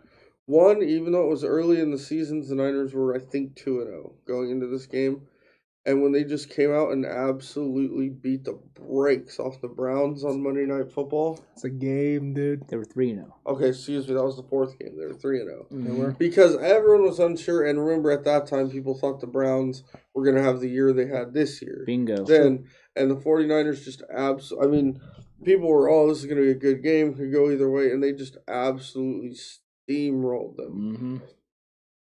hmm My second one is the regular season game against the Packers. Well, Megan, there goes your. Nope, not doing it now. Not doing it for you. Wow. kind of the same thing as the first one is that everyone, oh, Green Bay, they've beaten these teams, but they've never faced Aaron Rodgers. And once again, their defensive line just absolutely came out and annihilated him. Those two games hold special places in my heart from that 2019 season. The Browns, that Browns game, I remember exactly where I was because I was on top, literally on a volcano in Hawaii, Wow. Volcano National Park, walking, and just letting my family get in front of me as I pulled my phone out of my pocket and watched Dave? football. Basically, I was watching football on my phone. Damn. You know, that's a that's probably an inside joke. Tommy, you'll get it. Oh, there you go. Uh, but I was watching that game on my phone while we were hiking, and my dad kept getting upset. You're missing. it." I was like, Yeah, but do you do you know what's going on right now? And he's like, What? And it was like, Niners are like beating the brakes off the Browns. He's like, What? What? Like, what do you mean by beating? Them? I mean, like kicking the living. Right. And then as soon as he saw the score, well, the rest of the hike, him and I were back there behind my my fiance and and his his wife watching as the 49ers were just decimating the Browns instead of enjoying the scenery of the volcano that we were on. Um, Almost And fell in. uh, basically, it was real close. Horse was horse. When I told him that, he got really teary eyed and said, "Why didn't you just do it?" Um, and then the this the Packers game was actually with my basketball team. It was on uh, for what we call Friendsgiving. Both boys and girls teams. We got together. We celebrated Thanksgiving as a group. Um, but the Niners Packers game was on that night, and we have like two or three guys on my on my boys team that are huge Packers fans, and we're talking just massive amounts of crap leading up to that night. So just to sit there and watch them eat crow all night long was just incredible, incredible moment. But my favorite game, uh, honestly, my favorite game from that season was the NFC Championship game because the realization that we were going to the Super Bowl and like it was happening, like we were going to get Yeah. back, and the team just it felt like a team of destiny at the time. It felt it just felt like it, was- it was our time. Man, I I cannot recall having that. Fe- it had been a long time since I had that feeling about a team or, or a sport that I watched. I'm going with the second Seahawks game. Also, I mean, one. that game, just the atmosphere, it was amped. Marshawn Lynch was back. You know, he was going to do his thing. And the way that the final sequence worked out, them getting down there to the one, getting the penalty, almost scoring, and then, you know, Greenlaw just stuffing them. Um, yeah, it was great. It was. It was glorious. Man, that 2019 season, I, I think a, a fun thing to do, and maybe we should consider this in chat. Let us know what you think about this idea too. It would be fun to go back through and have a live reaction to some games and maybe let chat vote on the games that we watch. Watch the games, react, comment, Mhm. all the games going on. That might be a little fun thing to do, especially when there's some lull and some downtime, because that is coming in terms of actual news and breaking information. That's going to die down here at some point between now and after draft day leading up to minicamp. There's just not going to be a whole lot going on because Niners will have made the moves that they needed to make. And now it's just waiting and seeing what happens. Doesn't it change the way you look at games though if they lost the Super Bowl? Like the way you look at seasons and stuff? I mean cuz like when you look back at 94, 89, 88, 84, 81, you just no matter what, it's it's great. But the other ones is like, eh. Yeah, it definitely left a bad taste. I mean, a bad taste is probably an understatement. I, I feel like that one hurt. The, the Chiefs one hurt worse than the Ravens one, for sure. I don't know. The Ravens one hit me pretty good too. Well, I mean, the Raven one hit me really good, but uh, in all honesty, I think a few days later, I I looked back at that game and said, to be 100% honest, I don't feel like we should have even been in the game based on how that first half went. You think so? Cuz I honestly thought we were way better than the See, Ravens. yeah. Oh, I thought we were way better than the Ravens, too, but based on how the first half went, I was like, we honestly I- did. The fact that we even got back into the game, I was like, you know, that was great because I, I just didn't think we deserved to even be anywhere near it. I'm the exact opposite of you. Alright. Because I think if we play that 2000, it was 12, right? 2012 Niners team plays that 2012 Ravens team 10 weeks in a row, Mhm. the Niners win at least seven. Yeah. And that Chiefs game was a toss up. That's thi- a good team. It's a great quarterback. I think, you know, that's the That's difference. what I'm saying. Yeah. Flacco, you're like, eh, but you know, yeah. I was not scared heading into that 2012 Super Bowl. I thought the Niners were going to roll. Yeah. I was confident they were going to, too, until the first this last this last one, I thought there was a chance they would lose. so the Pitts thing is getting thrown around at three again. I mean, do you think that do you think Shanahan and them would be wasting their time No. with these pro days if they were going to go Pitts? No, because you can take Pitts at you could possibly get Pitts at twelve. You could also possibly get Pitts at eight, or six, or five. Yeah, You didn't have to go. I just I just think if they were targeting him right, they would just they would not be going through all the the extra with the quarterbacks. Antonio, where is your source on that? Because uh, no one has said the Niners offered up pick. Oh 12. no, that's going around today. I mean, listen, it's going around, but Yeah. know what else was going around? It was going around that we offered three seconds for Matt Stafford. Yeah, this is coming out all of a sudden. I seen it on like 49ers web zone and all that. Uh, and that they offered they offered a first round pick for Darnold before No they way. traded him to Carolina. there's no, there's no way because if that's the case, the Jets would have taken that. I just I just don't understand. Yeah, why wouldn't the Jets take a first round pick this year instead of the package yeah, that they got? yeah, no. No, so, I one, no mean one that else goes it, around. Yeah. I might poo when I flush the toilet. It true. does, dude. Shanahan is overrated. I mean, Good talk. it's an opinion, I guess. What, what, what do you, what do you, how do you back that up? Like, what Good do talk, you, Luke. what are your, what are your things there? What, what makes you think that? Chief Super Bowl still hurts, always will. I think all of them will. I think anytime you get there and you lose the 1990 N- NFC Championship versus the Giants hurts. I, uh, all the Cowboys ones, the Packers ones, all of them hurt. If, if you wa- if you're a huge fan of a team and you make it that far into the playoffs and you lose, those hurt. I hate the Cowboys to this day because of the early 90s. Yep, true. You know, and that's I, I finally got to the the point where I can listen to Troy Aikman without completely wanting to stab To the cry, television. Yeah. You know. It's true. That's because he's with Joe Buck. I just don't like Buck. Well, I don't like Joe Buck either. Yeah. I mean, he's the reason I muted baseball games. It's true. Joe Buck is the reason I live to forget. Joe Buck is the reason that horse is unhappy. Yeah, I And think horse is unhappy because of Joe Buck. I think we can all declare that there's the 49ers are taking a quarterback. I think so. it's true. I mean, and look, Tommy, hell no, Pitts at three.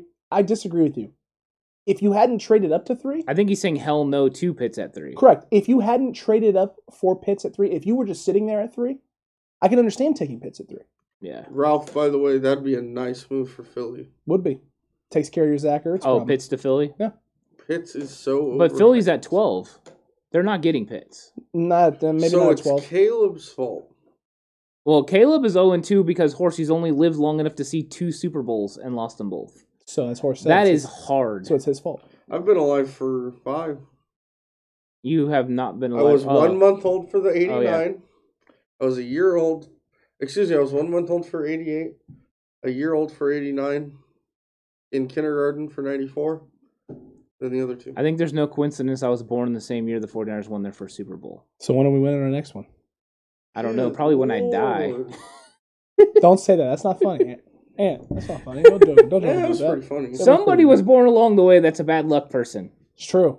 I'm one and two. We need to sacrifice. I'm one and two. Maybe it's Caleb. I'm, um, I'm one and two. Hold on. Wait a minute. Now wait a minute. I was four years old when we won. You know When what? I, Young won you know, you know who I want to blame for this? The Raiders, because they turned Jerry Rice into a loser. It's true. The 49ers never lost Super Bowls until they turned Jerry Rice into a loser. Antonio, I don't disagree with you that Fields probably could be better than Lawrence, but if Fields goes number one, it won't be because he's better than Lawrence. It'll because of be it'll be because of Lawrence's comments today in SI. It could be. I mean, you don't know. It, it also could be because of Urban Meyer. It's true. I mean, look at like once again, some- Horse was right. Urban does some Schottenheimer is a coach there, it's true. and they got Darrell Bevell as well. It's true. They So could have both of them. They have both of them, so they could definitely build an offense and a run game that goes with Fields. So that would make sense. Um, so there you go. I mean, So maybe Tom, Tommy says he's been alive for all seven. So maybe Tommy's Juju. Good luck, Juju, just right now. yeah, Maybe it's time. I have also been alive for all that. seven. Both is of my you. Yeah, All three. Actually, no, I haven't. I was a, I was alive for six. You know, my, I, I- you know, I know, I know a guy named Fudgehead. I was He's- born in. Uh, oh no, I was alive for all seven. Yeah. Apologies. I was gonna say, I, I've- I, I know a guy named. No, I was no. You're right. I was alive for six. I'm I was born in '82, and you've they been they lying- I wasn't alive for the '81. You've been lying for all these years. No, I never said that until right now. Oh yeah, I bet. That's true.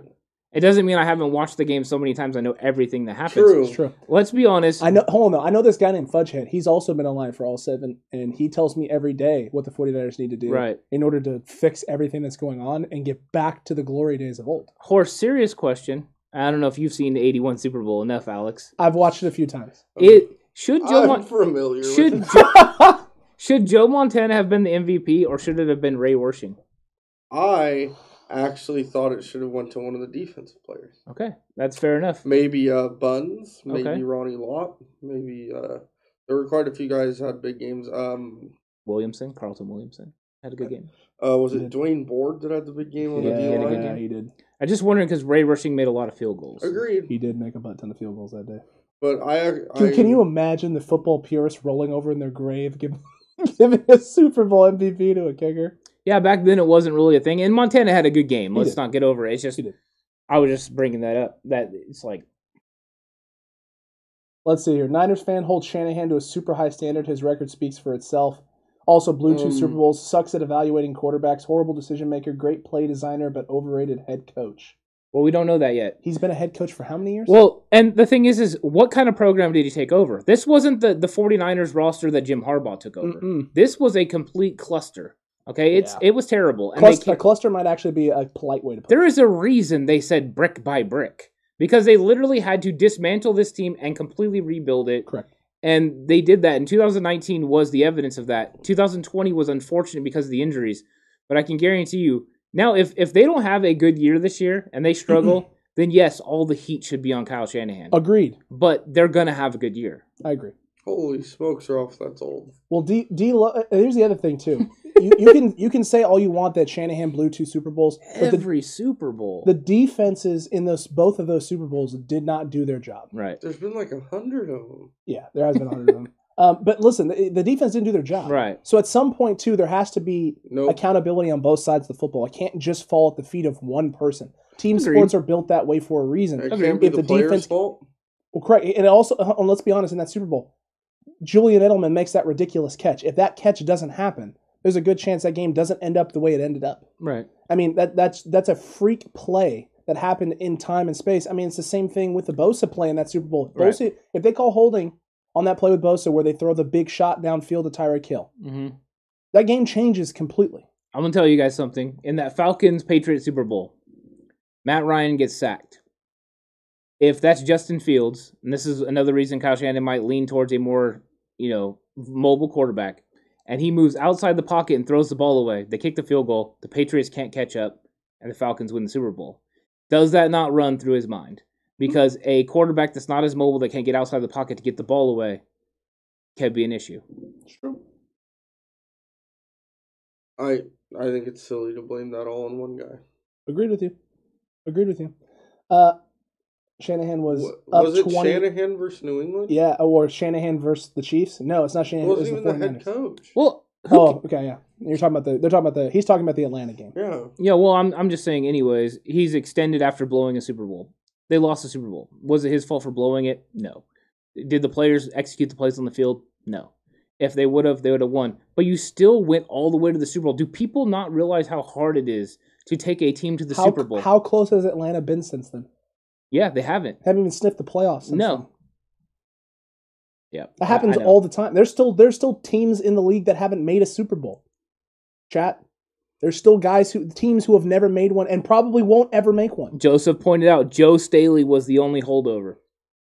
Look at that. That's completely revamping your entire roster. So saying that, the, and here's the thing: saying that Shanahan can't develop or evaluate quarterbacks. I'm sorry, Jimmy Garoppolo. So Shanahan was up twenty-eight to three. That's Not what the- I was saying. Not the Atlanta Falcons. Okay, Interesting. Uh, it's, just an, it's an interesting Yeah. take. Jed Yorks to sell the team. Mm, I mean, what? I don't know, Jed York is never going to sell the team. and I don't think he should. Be No, you. because And he's, and listen, he made his mistakes early as an owner. Right. I mean, we can all agree those early days of York, Right. York tenure, were atrocious. They were terrible. Yeah. Well, he York was living in Eddie's shadow, Correct. and he was trying to be better than Eddie, and he's realized he, He, was can't. also trying to do it differently than Eddie. yeah. Well, that is a lot of the push that comes from his parents. Correct. because they are penny pinchers compared to what Eddie D was. Mhm. Eddie D was win at all costs, do what I have to do to win. They are not. They are about the bottom line. And they say some crazy stuff, but this guy's at least putting his money where his mouth is and getting the 49ers the players they need. Agreed. Yeah, he. To be honest, since Jed took over, there's really only been the one horrendous decision, and that was firing Jim Harbaugh. Um, outside of that, he's made pretty good decisions. This is the second Super Bowl team he's built. Yeah. Mhm. Honestly, he's built two Super Bowl teams inside ten years. All right. Well, hey, you know, D. Loke, that makes me feel a little better that, that you're not blaming Kyle for everything. Yeah. Um, but he makes the offensive decision and play calls. That's and true. I agree with you. Look at what the offense does with, I mean, this year especially when you got limited quarterback play from Mullens and from C.J. Beathard in terms of the things they can do on the field. Yeah. And yet somehow, some way, we're able we were able to put up enough points in a lot of those games to be right in it. And if it hadn't been for their poor decision making and their reads or inability to make I mean, look at think back to that Eagles game. Think back to the Eagles game. Kyle Shanahan offensively coached his tail off, and Nick Mullens literally threw the ball Yeah.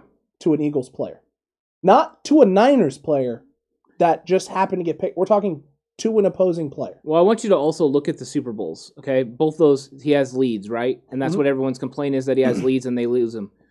That is not the offense's job to protect the lead. That is the defense's job to protect the lead. Correct. And if you're winning twenty-eight to three, all your defense has to do is show up and make tackles, and you will use enough clock. Make them kick field goals. Right. That's all you have to do. There should have been no way the Patriots should have came back. That was a defensive problem. That is why the head coach should have taken the lump on that one. As far as the 49ers go, that defense should not have given up that that lead, Mhm. but also the referees should have made a holding call on that And- on that and- big play. and not just the sure. one, and not just the one. And this is the thing that the article came out about how the 49ers, you know, were expecting the game that got called, the Bucks Chiefs Super Bowl that just happened, that game that got called. They were expecting that type of game in, in their game against the Chiefs.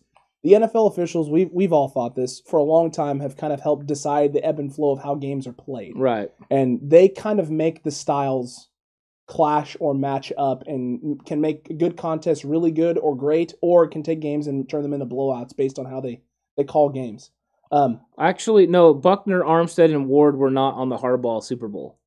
That's what we were talking about. We're talking about going from Super Bowl to Super Bowl. listen buckner was on the roster Right. Buckner And- was not on the Harbaugh roster. he was not uh, they drafted Joseph him after just said the same thing. Yeah. Sure. uh ward i think ward was Maybe he thought we met before. I think I think there's just a miscommunication of when it was. correct Yeah. Yeah. ward Yeah, ward, from the previous regime, absolutely. I was talking about from twelve to twenty. that yeah, exactly. I think that's what Joseph Or was to- speaking of. and ward was ward was drafted by harbaugh Or no, no one was drafted by Harbaugh. They were drafted by Baalke. excuse me ward was drafted Yeah. by Baalke Yes, but we got to remember he was drafted as more of a nickel kind of guy he corner was. He was drafted as a nickel corner. It wasn't until Shanahan and Lynch came in and Saleh came in that he got converted over to safety and started to actually blossom because, as we all know, you guys in this room know exactly how I felt about Jimmy Ward. Yeah, I wanted him burned at the stake. yeah, I- Somebody say steak. yeah. I mean, he's saying he's saying poor decision. You know, passing up on Watson and Mahomes. Yeah, I mean, eh, you know, when you're looking back on it now, is it is that a mistake? But you got to hindsight's twenty twenty guy. But you got to remember the plan, right? You draft an interior lineman or a drafted defensive lineman that's going to make an impact. They thought they were getting a Bosa type player. They did not. They got Solomon Thomas. But they thought they were going to get Kirk Cousins. That was the plan. They were going to get Kirk Cousins. It was somebody that Kyle loved, groomed. Well, you know, well, was and that's happy honestly, about getting. that was also a quarterback that if you want to talk about a guy that he potentially developed, Kirk Cousins was a guy that he developed. And let's It's a guy that he worked with from day let's one. in be the league. honest. We don't like Kirk Cousins. We don't want Kirk Cousins. But let's be honest. Kirk Cousins could have got the job done. One hundred percent in Kyle Shanahan's offense, he Yes. can get the job done. I, I, I don't disagree with you there at all. Sure, plain whatsoever. Can we also point out too from that that, that talking about Mahomes not taking Mahomes and things of that nature, there was a lot of heat on the Chiefs, if everyone forgets this, for taking Patrick Mahomes where they took him because people didn't think he should have gone there. Right. People thought that that was early for Patrick. There was two teams that wanted him. Correct. In, in the first round, Mhm. and that was the Saints and the Chiefs. Mhm. And the Chiefs did a monster trade to move up in front of the Saints. It it worked out for the for for the Chiefs, obviously, Yeah. but at the time that was viewed as a bad decision. He's a gigolo, How'd you know? always on the go. Spending lots of dough too. He's riding around on twenty foes. yeah, that's what it is. Um, So many. you know, there we that they ask we could talk about like ifs, ands, or buts all the time. You know, as far as coaching goes, but you know, I mean, that's just how it goes. And I guarantee you, it, it's crazy because as a coach, you look back and you always wonder what decisions you could have made. You know, Yeah. different. And when it comes down to it, you made the best decisions you could at the time. You take the experience, you learn from it, and you move on, and you try to do better the next time. If you're Yeah. if you're uh, ever play Madden, Yeah, actually, I was pretty good at it at Yeah. one point in well, time. not just that, but if you're making your play calling Didn't decisions do based off any Madden, scouting. Oh yeah, they did. Oh yeah, they. Kyle Shanahan had a breakdown of Patrick Mahomes that basically he was worried about Patrick Mahomes looking to break outside the pocket all the time and throw on the run, and he wasn't the kind of guy he wanted sitting in the pocket making plays. Um, it wasn't what he was looking at. The same thing with Deshaun Watson. Even now, Deshaun Watson is more dangerous when the when the pocket breaks down than he is inside the pocket. correct? And those aren't exactly what Kyle looks for in a system. It doesn't mean Kyle won't change what he's looking for a little bit, but you have to have pocket presence first. Great. Here's Thank the you other. for here's candy the and nuts. I appreciate it. D-Log too. Here's the other thing too. Um, he is not the all-time passing leader at Texas Tech. Yeah. So I mean, yes, Is he it has. Cliff Kingsbury? It is. Well, actually, I think he's second all time. I believe he's second all time. Graham Harrell? I believe that's number one. Um, and neither one of those guys are NFL talents. So I mean, just just based off that, in three years, if he was so if if Yeah. he was so great and everyone knew it, then why isn't he the all time passing leader at Texas Tech? If he's Yeah. if he was so like knock out of the park, everyone knew he was great. Nobody knew. It was a shot in the dark. Most of the time with quarterbacks, it is. It's very rare that a guy comes out and you know he's a for sure fire Hall of Fame stud. It, it's, it's not. It's no, not how it, it doesn't works. happen anymore. And the thing is, is like, are they going to look back on that and be like, yeah, we should have taken Deshaun Watson and we should have taken Patrick Mahomes? Absolutely. How many teams look back and be like, we should have drafted George Kittle? We should have got him in the third round or fourth round. Correct. So for every one of those that they missed, they hit somebody else Mhm. in a big way. You know, and that's just the way it is. It, it, the, the draft is is not an exact science. It's true. Um, Robert wants to know what we think about Jimmy G and the, th- and, and the third pick to the Jets for the second pick. There's no way they do it. I wouldn't do it. I wouldn't do it. To me, that's not enough value. Wait, If you're the Jets, right? No, if you're the Niners. Giving up Jimmy G and a third for the Jets second. Yeah, I don't think so because you can get, turn around and trade Jimmy for a second round pick, which is more value. If you look at Jimmy chart, Jimmy J- Johnson's chart, a second round pick and pick three is worth more than just getting pick two, by the in way, my opinion. Fair enough. by the way, taking C.J. Beathard in the third round because he looked comfortable in an NFL pro style play action scheme is a lot different than taking a quarterback in the first round. Correct. Yeah, I mean, let let's be honest. If if you put if Did anyone actually think when we drafted CJ Beathard that was the quarterback of the future? Did, did we all think that when they drafted CJ that that's what they were doing there at pick three? I think they were trying to pick? develop him. I think he he saw Kirk Cousins in him. He did. Correct. He thought he he saw Kirk Cousins. Now he never planned on him being the starter. No, He planned on Kirk Cousins being the starter, and Beathard had a similar skill set that could back him up. Correct. I mean, that's really what he looked at, and that's what he did. Is Jay Elliott referring to the legendary Colt Brennan I think so. good old Colt Brennan. Yeah. man, or that was- Timmy Chang? Either one of them were very successful. They were good old running gun. Yeah. Not running shoot. not that Robert. Harbaugh was a good coach. His problem was the same as Mark Jackson. Couldn't see someone else in the organization, including the owner, as above him organizationally. That's a great breakdown and analysis. Well, and you got to remember, Harbaugh came from college where he made all the decisions. I want this guy, I want that guy, I want this guy. And he went to the NFL, and most of the time when you're working with the GM, you say, hey, these guys fit my system. That GM goes, okay, we're going to go get these guys. What about this guy? Does he fit your system? Because I really like him. No. What Baalke did was go, I like these guys. Here you go, Jim. Make something happen. Mhm. He basically went out and he got a pizza and he said, make spaghetti. You know, that's really what he did. It's it didn't make any sense. True. So why wipe them before you poop? It don't make sense. it doesn't at all. Antonio Rosales, are the 49ers still interested in Teddy Bridgewater? They never were. They never, I- they, never, they never were actually interested in bringing Teddy Bridgewater in. They were interested to know what, what Carolina wanted to do. I think with him. so. I think they want to know where Carolina wanted to go. and and in all honesty, it, there's a lot of 49er sites talking about and putting all of this stuff out there and talking about the things that, that the Niners are doing and the moves they're making. And almost all of them that have been putting this information out have been dead wrong Yeah. on all of it. So if you're listening to these talking heads talking about what the 49ers are doing or who they've called, they haven't done any of those things. The 49ers don't leak. Front office doesn't Yeah. leak. So if you're hearing stuff about that they called about this guy, they made an offer on this guy, they did this with this guy, they're doing this with that guy. If it's not coming from a player, Kyle Shanahan or John Lynch, just it, it's a nothing burger. It's nothing. It, no, it's not. It hasn't actually happened. Well, they're doing reconnaissance, Correct. right? They're they're going out there and they're finding out exactly what. It, it, look at this. If they're ready to move Teddy Bridgewater, they're probably going to draft a quarterback. So I know I need to get above them at eight to get the player that I want. Okay. So you go through and you find out what these guys are doing. You call, you know, about Matthew Stafford and all that to find out who's looking for a quarterback. Hey, Detroit, who else is called? What do we got to do here to, to, you know, you're finding out who's looking for quarterback, and then you make your moves accordingly. I- Am I- that's yeah. just what I think. So no, yeah, Robert. Back to what you said too. I just don't think. I don't think the Jets would do that. Ant said that he doesn't think it's value. I don't think the Jets. I just don't think the No. Jets would do it. In Jimmy Johnson's chart, that's not enough value. Like it's not enough value. There you go. Yeah, um, And you're talking about think about it right now. Most of us have Wilson, Fields, and and uh, Lawrence, Lawrence all graded similar, right? Yeah.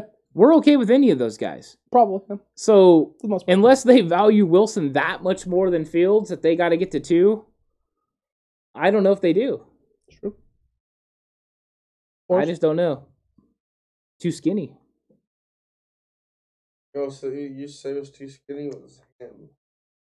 Me? Yeah, I, wait, I'm too skinny. Like right now? yeah. That's so sweet. Well, I mean, why is he the only person why that to me. why is he too skinny? Does does I mean Tommy realizes he only weighs twenty pounds less than Fields, right? I don't know if he does. He does. He weighs twenty pounds less than Fields. No, I mean, I oh, you don't know if Tommy knows. knows. I don't know if Tommy knows that. I mean, there's a. I don't want to put words in your mouth, Tommy. I mean, so you're talking about a little over what an inch and a half in in height and twenty pounds. You're telling me that Wilson can't put on ten pounds? I easily. Oh, I, I forget, Lance. i my apologies. I mean, I just I, I don't think I, there's not enough there's not enough out there with Lance right now to say for certainty that he's he would be a guy. I think I think we'll know a little bit more after pro day number two, obviously, and then the, the obviously the the Trey Lance is going to the Niners at three conversation is going to start. it's gonna it's gonna pick up. Absolutely. I I'm Um, not against. Let, let let let's make it clear. And I think I don't, I want to know how Alex feels about this. Which Alex? You Okay. would you be okay with any of those four guys as the number three pick? No, You wouldn't. I don't want Lance at three, Oh, you don't want Lance at three. Okay. and I just I don't think you didn't need him. You don't you didn't need to come up to three for Lance. Unless you think he's your Patrick Mahomes if he or Deshaun blows, Watson. if he absolutely blows the ceiling off of Pro Day two, then I will eat. I will eat my shorts. he's gonna blow the ceiling off of Pro Day two, but I don't know if that's the reason he's gonna get selected because I just think there's he can do better than what he did. It's true. Interesting fact about Kellen Mond's background is his family owned the Mondo Burger. Mondo Burger from Good Burger Horse. Yes. D-Lo, okay, if, I'm just saying if Kyle has another losing season, he should be considered overrated. Listen, if he has another, if he has a losing season this year with the roster they have in place, I don't think overrated is the co- conversation that's going to be had. I think hot seat and whether or not he's the coach going forward is the conversation that's going to be had. I agree. He ain't Rosen. Speaking of- are we going to talk about Rosen today? No, probably not. No. Okay, so Zach Wilson's draft profile says he's 6'2 and 1 8 and 210 pounds. Yep. So, I mean, he's every bit as tall as Justin Fields. I didn't think he was. I thought Fields was a little bit bigger than him, but I- apparently. I was convinced too. so it's it's a 20 pound weight difference. there you go. So I don't know if I don't know if that makes a big difference. I know a lot of people are Coward is trying to get his future son-in-law. That's good. That's good. You know what we forgot to talk about earlier? Brad Jones had brought up Mitch Wishnowsky and how he felt about Mitch Wishnowsky at the punter position. And obviously, as a guy from Australia, he loves the punters. right. Uh, how he how he felt on them. I'm gonna let you two talk about that first because I got a very unique take on Mr. Wishnowsky. Um, you know what? He I don't think he's performed to the draft, you know, the level the pick that he was taken. Um, but I I mean, I like him overall. I don't think he's a bad punter. I mean, he's not, you know, Andy Lee, you know, he's not like somebody that we had that was a dominant punter, It's true. but overall I don't think it's been a terrible decision, but I think we could have probably drafted him in the 5th or 6th round and I would have been more okay with it. Of course. Uh, here's the deal. He's my favorite Australian guy on the Niners. There you go. There you go. Uh, my Wishnowsky take is I, I don't think he has the leg to be a successful punter in the league Yeah. much longer than probably after this his contract is up. What's wrong Um, with it? Is it too short? Or Yeah, basically. Um, he, he just doesn't he doesn't drive the ball downfield. He's not a field flipper. He does not flip the field at Yeah. all. If you're stuck inside your own 20, you're you're looking at them getting the ball around the 40, 30 yard line somewhere in that range um, unless it takes a bounce and gets a roll. He's not someone who from, you know, from his own 10 or from the goal line is going to put the ball in the air hang time inside the other opposing team's 30 yard line and they're starting at basically what would be kickoff, you know, if you down Yeah. the ball in the end zone. He's just not doesn't have that type of leg. He doesn't transition it doesn't translate to flipping the field. And if you're a team that's built on defense, and the Niners have been built on defense, you need a guy at times that can bail you out when the offense stalls a little bit. Well, I mean, wouldn't you bring in another punter though? I, what other punters out there? That's the question. There's got to be other ones. There's- Pat McAfee's out there. I I mean, mean, First of listen, all- listen. If Pat McAfee, if Pat McAfee wants to come punt for the 49ers, I, I will help the 49ers pay first for of all, that. Marquette King's out there. okay, It's true. People are saying Montana got broken in half. Yep. Well, Montana was not 210 pounds, number one. Correct. Number two, there were different rules back then. You could break a quarterback in half. Accurate. You can't now. You get with, and these quarterbacks are taught to get rid of the ball. Does he have the awareness of Joe Montana right now? Absolutely not. Joe Montana was a, a bona fide Hall of Fame player. He is a Hall of Famer, but maybe the greatest of all time. My greatest of all time. And I'm just like, why are we comparing a rookie quarterback, or who, who will be a rookie quarterback, to Joe freaking Montana? Yeah, let's slow down, guys. 40, Yeah, 49er fans, stop comparing him to those guys that we had. Let, it's like, dude, Let the let, let's let the kid develop. Let's let him have since some when time. did 6'2 and 1 8 and 210 pounds mean you are not physically capable to play in the NFL? That's Guy- crazy. Guys, I want to point out that if I was 6'2 and 210 pounds, I would be playing professionally somewhere. Would you? Yeah. I- Oh, easily. I, Something. So, I, I would be probably in the professional eating. Pickleball, tennis, golf. I'd be doing something professionally. I got Um, something to say, but I can't say it on here. Um, I'm glad. so Thank you, live is that the line of success? Is whoever we draft has to have a Montana-like career? Yeah, I don't I, I don't think you can put those and that's unfortunate for anyone and I think that's what happened to Alex Smith when he came in, right? Is is like Alex Smith was expected to be Steve Young and Joe Montana. There's a lot And because he was the first pick overall and we can't put those expectations on these guys. No. I mean, that's that's what I feel bad for Fields. If he if Fields is the pick or Lance is the pick, think about it. Fields is going to be expected to be superstar Cam Newton style the first time he comes in, and Lance is going to be expected to be what Aaron Rodgers, Oof. Patrick Mahomes. You know, I mean, what are we? What expectations are we putting on these guys? That's crazy If to me. if he turns out to be Aaron Rodgers, it was a bad trade up. He needs to be better than that. yeah, The trade from 12 to 3 was a panic move. I disagree with you there. I don't think it was a panic move. Uh, I think this was a move that they had planned. Um, in all honesty, they didn't give it, it- a panic move would have been giving up three years of our future. They gave up two. Yeah. I don't think they overpaid for this. I think they paid the price. They paid the piper obviously to move up, but I don't think they overpaid. Well, I think in two, three years from now, somebody's going to be right and somebody's going to be wrong. Correct.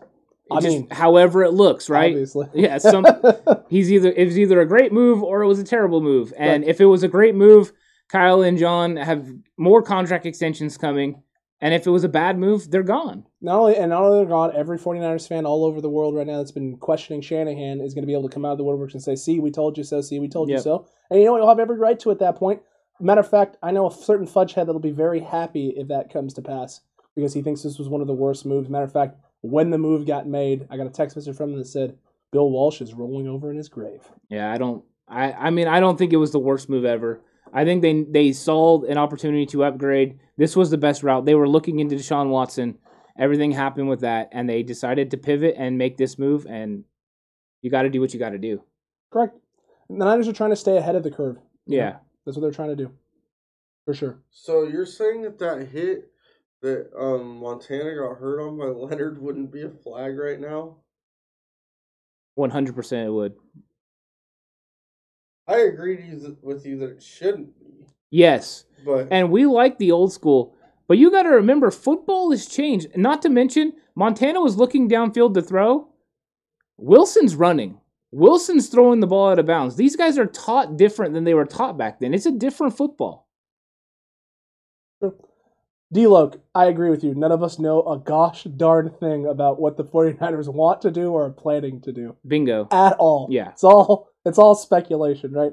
I'm a Falcons fan. I don't know if you want a Michael Vick. Yeah, we're basically just all talking, you know, about Yeah. what we think, but we don't actually know because Kyle won't even tell his assistant coaches the grades on the on the quarterbacks. yeah, D Look, we don't take any of this personal. Nah. we enjoy Nah, doing this has been We do. So we don't enjoy- think it's personal. We're No. having fun. We've Yeah, we absolutely enjoyed having this conversation with you. I mean, it's been it's been great. This has been one of the more uh, I think this has been one of the more passionate conversations we've had. Yeah, and you know, Tommy's talking about Michael Vick was a I know Vick is coming up on it. To me, Justin Fields is nothing like Vick. No. To me, they're Ah, yeah, I they're don't see they're, the- they're don't polar opposites. Plus, Michael Vick did not watch film. Admittedly, No, he was just a freak. he dude. threw the DVDs away. He Yeah. like did not watch it. Justin Fields cares about this stuff. He Mm-hmm. he wants to be the best. That's why all that's why he's climbing up on the board of like I'm worried about Trevor and I'm like Justin's sounding better and better. Oh yeah, I mean, especially after that interview with SI. Now, Justin Fields, uh, yeah, I, I would hope. I would hope if something crazy happens and like the the the Jacksonville Jaguars went with like a Zach Wilson or something, that the Jets would take Trevor Lawrence and we would get Fields. Yeah. That I would much rather prefer that. I feel I feel much more conf- Yeah. comfortable with a Justin Fields and the work ethic. Right there, you see where it says Montana didn't see the hit coming, saying today's quarterback would throw away doesn't fit the scenario. It absolutely does. Because in that day, how many quarterbacks slid? How many of them slid? Most of them went head first. Most of them went out of bounds. But football has changed. They teach you now when you're eight years old to slide. They teach you to throw the ball away when you get outside the hash marks. You couldn't throw the ball away outside the hash marks and it not be intentional grounding like it is today. Correct. It's a completely different game. Yeah. The 49ers were interested in Watson this offseason, then it makes sense they take Fields or Lance because of the mobility. Agreed. That's fair. I think that's fair. That is a that is a great take. Hundred percent. Hundred percent. Vick didn't care about football. I mean, I think he cared later. I think once it got taken away from him, he started. No, to I. I think that's a complete. I think that's completely right. Hmm. He did not. He did not like. He didn't really care about football. He just wanted to make money, agreed. and he was I- more athletic than everyone else for how long, horse? And he was like Uh, I think after watching different stuff on Garoppolo Michael, for Heisman. on Michael Vick, is he was the definition of the guy that wanted to wear the jersey but didn't want to get it dirty. I think that's. and fair. I'm a huge Michael Vick fan, but the early part of his he's missing. He's missing the point. It's okay. Well, no, but not just that. Hold on, no, Mhm. that no, no, No. not you. N- No one or no none. He said, "Why would he have slid?" Have you watched Kyler Murray play? Yeah, he would slide. Every time he's about to get hit in the pocket, he gets down. Slide behind the lines. I, and that Every time. in today's NFL, that play, I know what you're talking about. He rolls around to the right and he's going to throw and he sets up to throw. He would have number one, he would have threw the ball out of bounds and prevented the hit from coming, Correct. from happening because he would have lived to see another day. That's how they coach it now. They didn't coach it then. You don't. Yeah, you don't have read one. You don't have read two. You don't have daylight in front of Right. you on the ground. You don't sit there and try and make a play. Just get rid of the ball. Let's get to the next down. Let's not take a loss here. Right. All they care about too is protecting the, the the player. Get the ball out of your hands and protect yourself so you can get back in the huddle. It it's it wasn't like that then. They I guarantee they were coaching Joe to look down the field and continue to throw, and Joe was doing that and wanting to make think, plays. Think about what uh, Walsh used to say about footwork and timing. Yeah. He was big on the footwork, the steps, the drops. You're here, you have a hitch, you're looking here. Because if this guy's not here on the step, then you hitch. You're going to be here. This guy's the timing route across the Yeah. middle will be here now. Like it was taught down to a science with Bill Walsh. You're not going to throw the ball away because your footwork and your timing is all predicated on the routes that are being run. And Right. so if you throw the ball away before the hitch, well, and you can you're go, not going to hit that guy. I've watched these games over and over and over. If Joe Montana, he threw the ball away when he got out of bounds, but he had to have a receiver in the area, Correct. or it's intentional grounding. So Agreed there. Agreed there. The coat is Brock Osweiler, silly. That's funny stuff. Alex thinks Russell Wilson is the GOAT. No. I think he's a good quarterback, though. Really good quarterback. One of the best I in the NFL. I agree with that. Stafford will be the fourth best quarterback if they get Fields. He might be the fourth best quarterback even if Jimmy Garoppolo is the starter. You think so? Might be. Mm, There's an argument to be made. yeah. No, you're missing the point. You didn't slide because you didn't see the hit coming. Players today don't like just because of time clock. They slide when contact is coming. See, no, none's got you. It's okay. I I, I understand I what think, he's I think we saying. just disagree. He's saying no matter what, he couldn't see it coming, so obviously he couldn't throw it away. And he doesn't get the point that he would never stop to set up to throw the ball. He would have just on the run threw it away in today's football. But we can agree to disagree on what we see. Hmm. That's fine. I that that's fine. He's he's blindside hits happen. You're right. They're hard to see. What I'm saying is it's just coach. We're just at a different angle. It's coached differently now than it was then. well, not just not just Joe that, was setting up to throw the ball. Well, not just that, but blindside hits like that too, with the, the viciousness and the ferocity of that hit. There's a good chance it would have got flagged anyway. Yeah, well, and the thing is, though, he's still hurt. But we can't we can't sit here and say that's going to happen to Wilson because it happened to Montana. Correct. You know, we can't say that a safety is going to come and put his helmet straight on Zach Wilson's helmet and concussion's going to happen like it happened to Steve Young. Though you just don't know. You can't you can't go off that. Okay, it's true. You know. Horst, he see D-Loke wants to know how you guys feel about this cornerback room. He's high on Jaycee Horn, but most likely he's going to be taken mid to late first round. He likes Asante Samuel Jr. later. I like a lot of good um quarterbacks or cornerbacks That a boy. um in this draft. Um Horn's good. Samuel, if you're talking er, late first, early second. Of course, I like um. Why am I blanking on his name? Surtain. Surtain and um. Houston, Oh, Caleb Farley. Sorry, I forgot your favorite guy's Caleb Farley. Caleb Farley. I like. There's none of them really of those. A top group that I don't like. Yeah. Um, other guys I like are um, Paulson Adebo, Trill Williams, Bang Bang Hood Gang. um, Benjamin St-Juste. yeah, Benjamin St-Juste. There's a couple more. I like Bynum from Cal. I know you don't, but Yeah. I do. Um, oh, and then if you want to count Molden as a corner, Yeah. I mean, yeah. I think it's a nickel corner. Definitely. Yeah. Definitely. I think the cornerback draft really the cornerback room's obviously really deep. this year, Right. Which is why I don't think the Niners necessarily have to go early with one. Um, but yeah, I mean, uh, I, yeah, I, the, the cornerback group, there's a lot of lot of potential there. Yeah. Will Warner's brother get drafted? Probably not. I don't doesn't think look he will. like it. It's it's not looking good for him. I think he's going to get undrafted, and you would think the 49ers would have the leg up if they Oh want him. God. What? if the Cardinals draft Horner Surtain, they will be tough to beat. Eh, maybe. Um, We'll see. I mean, I- just don't think they're going to be able to draft them. I mean, I really don't. They're going to go what ten to ten to twenty three somewhere in there. Probably. You know, Probably. I don't think they could get a guy like that. yeah, Don't think they will. yeah. No, I think I think we're pretty much on the same. We're on the same point. I think now. You know, I mean, he, he we I agree with the blindside thing. I I'm we're on it. We're just saying it different. Part of it is because I'm looking at it like I know we had the other guy that said he coaches in college and he would take out quarterbacks. We're looking at it from a coaching angle too because things have changed. We all coach, so we understand as well. So yeah, I get what you're saying 100%. That was a brutal hit, and I think those type of brutal hits um, took out a lot of quarterbacks and would. And I think that's why they're trying to change it. And no one, I think we all would agree with you there. Montana's size didn't save him from that hit. I don't think it would have saved a lot of people from that hit. Yeah, you're. You know what? And it does. I mean, when you're a little bit more frail, it it it'll get you. Montana, that was one of his issues. I mean, there's a reason you know that they always made fun of his legs. You know what I mean? Because he was skinny. Hurston Key got waived today. Yeah, it did from For the from the from the Raiders. for good reason. Really?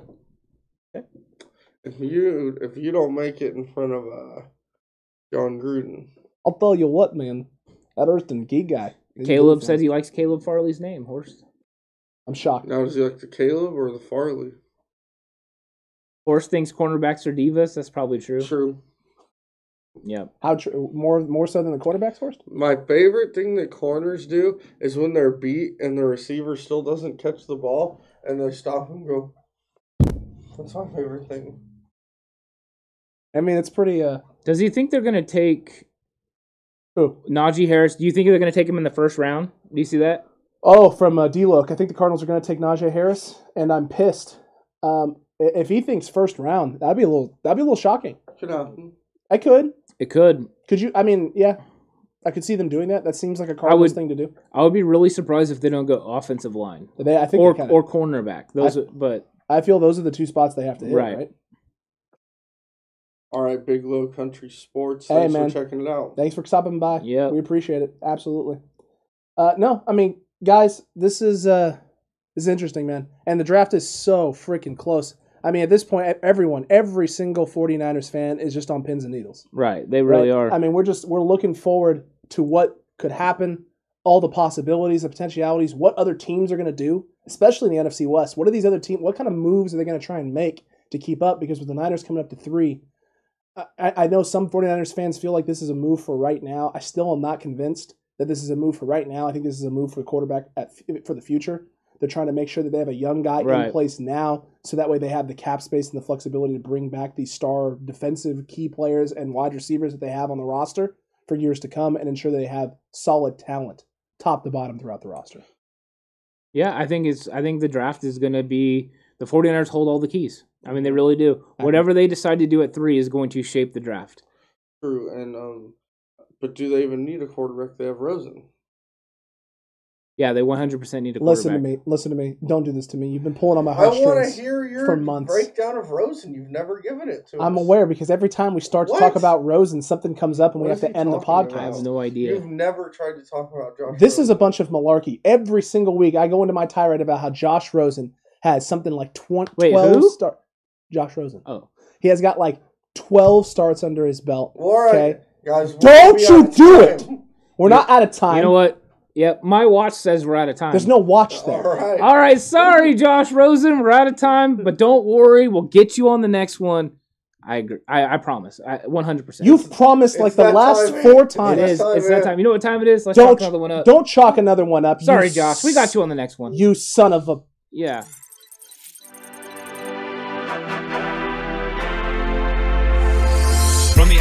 Alley-oops are to the glory days at the stick. From who's got it better than us to brick by brick. It's always the 49ers way from off-season to game day. Yeah, we talk back. It's the 49ers cutback.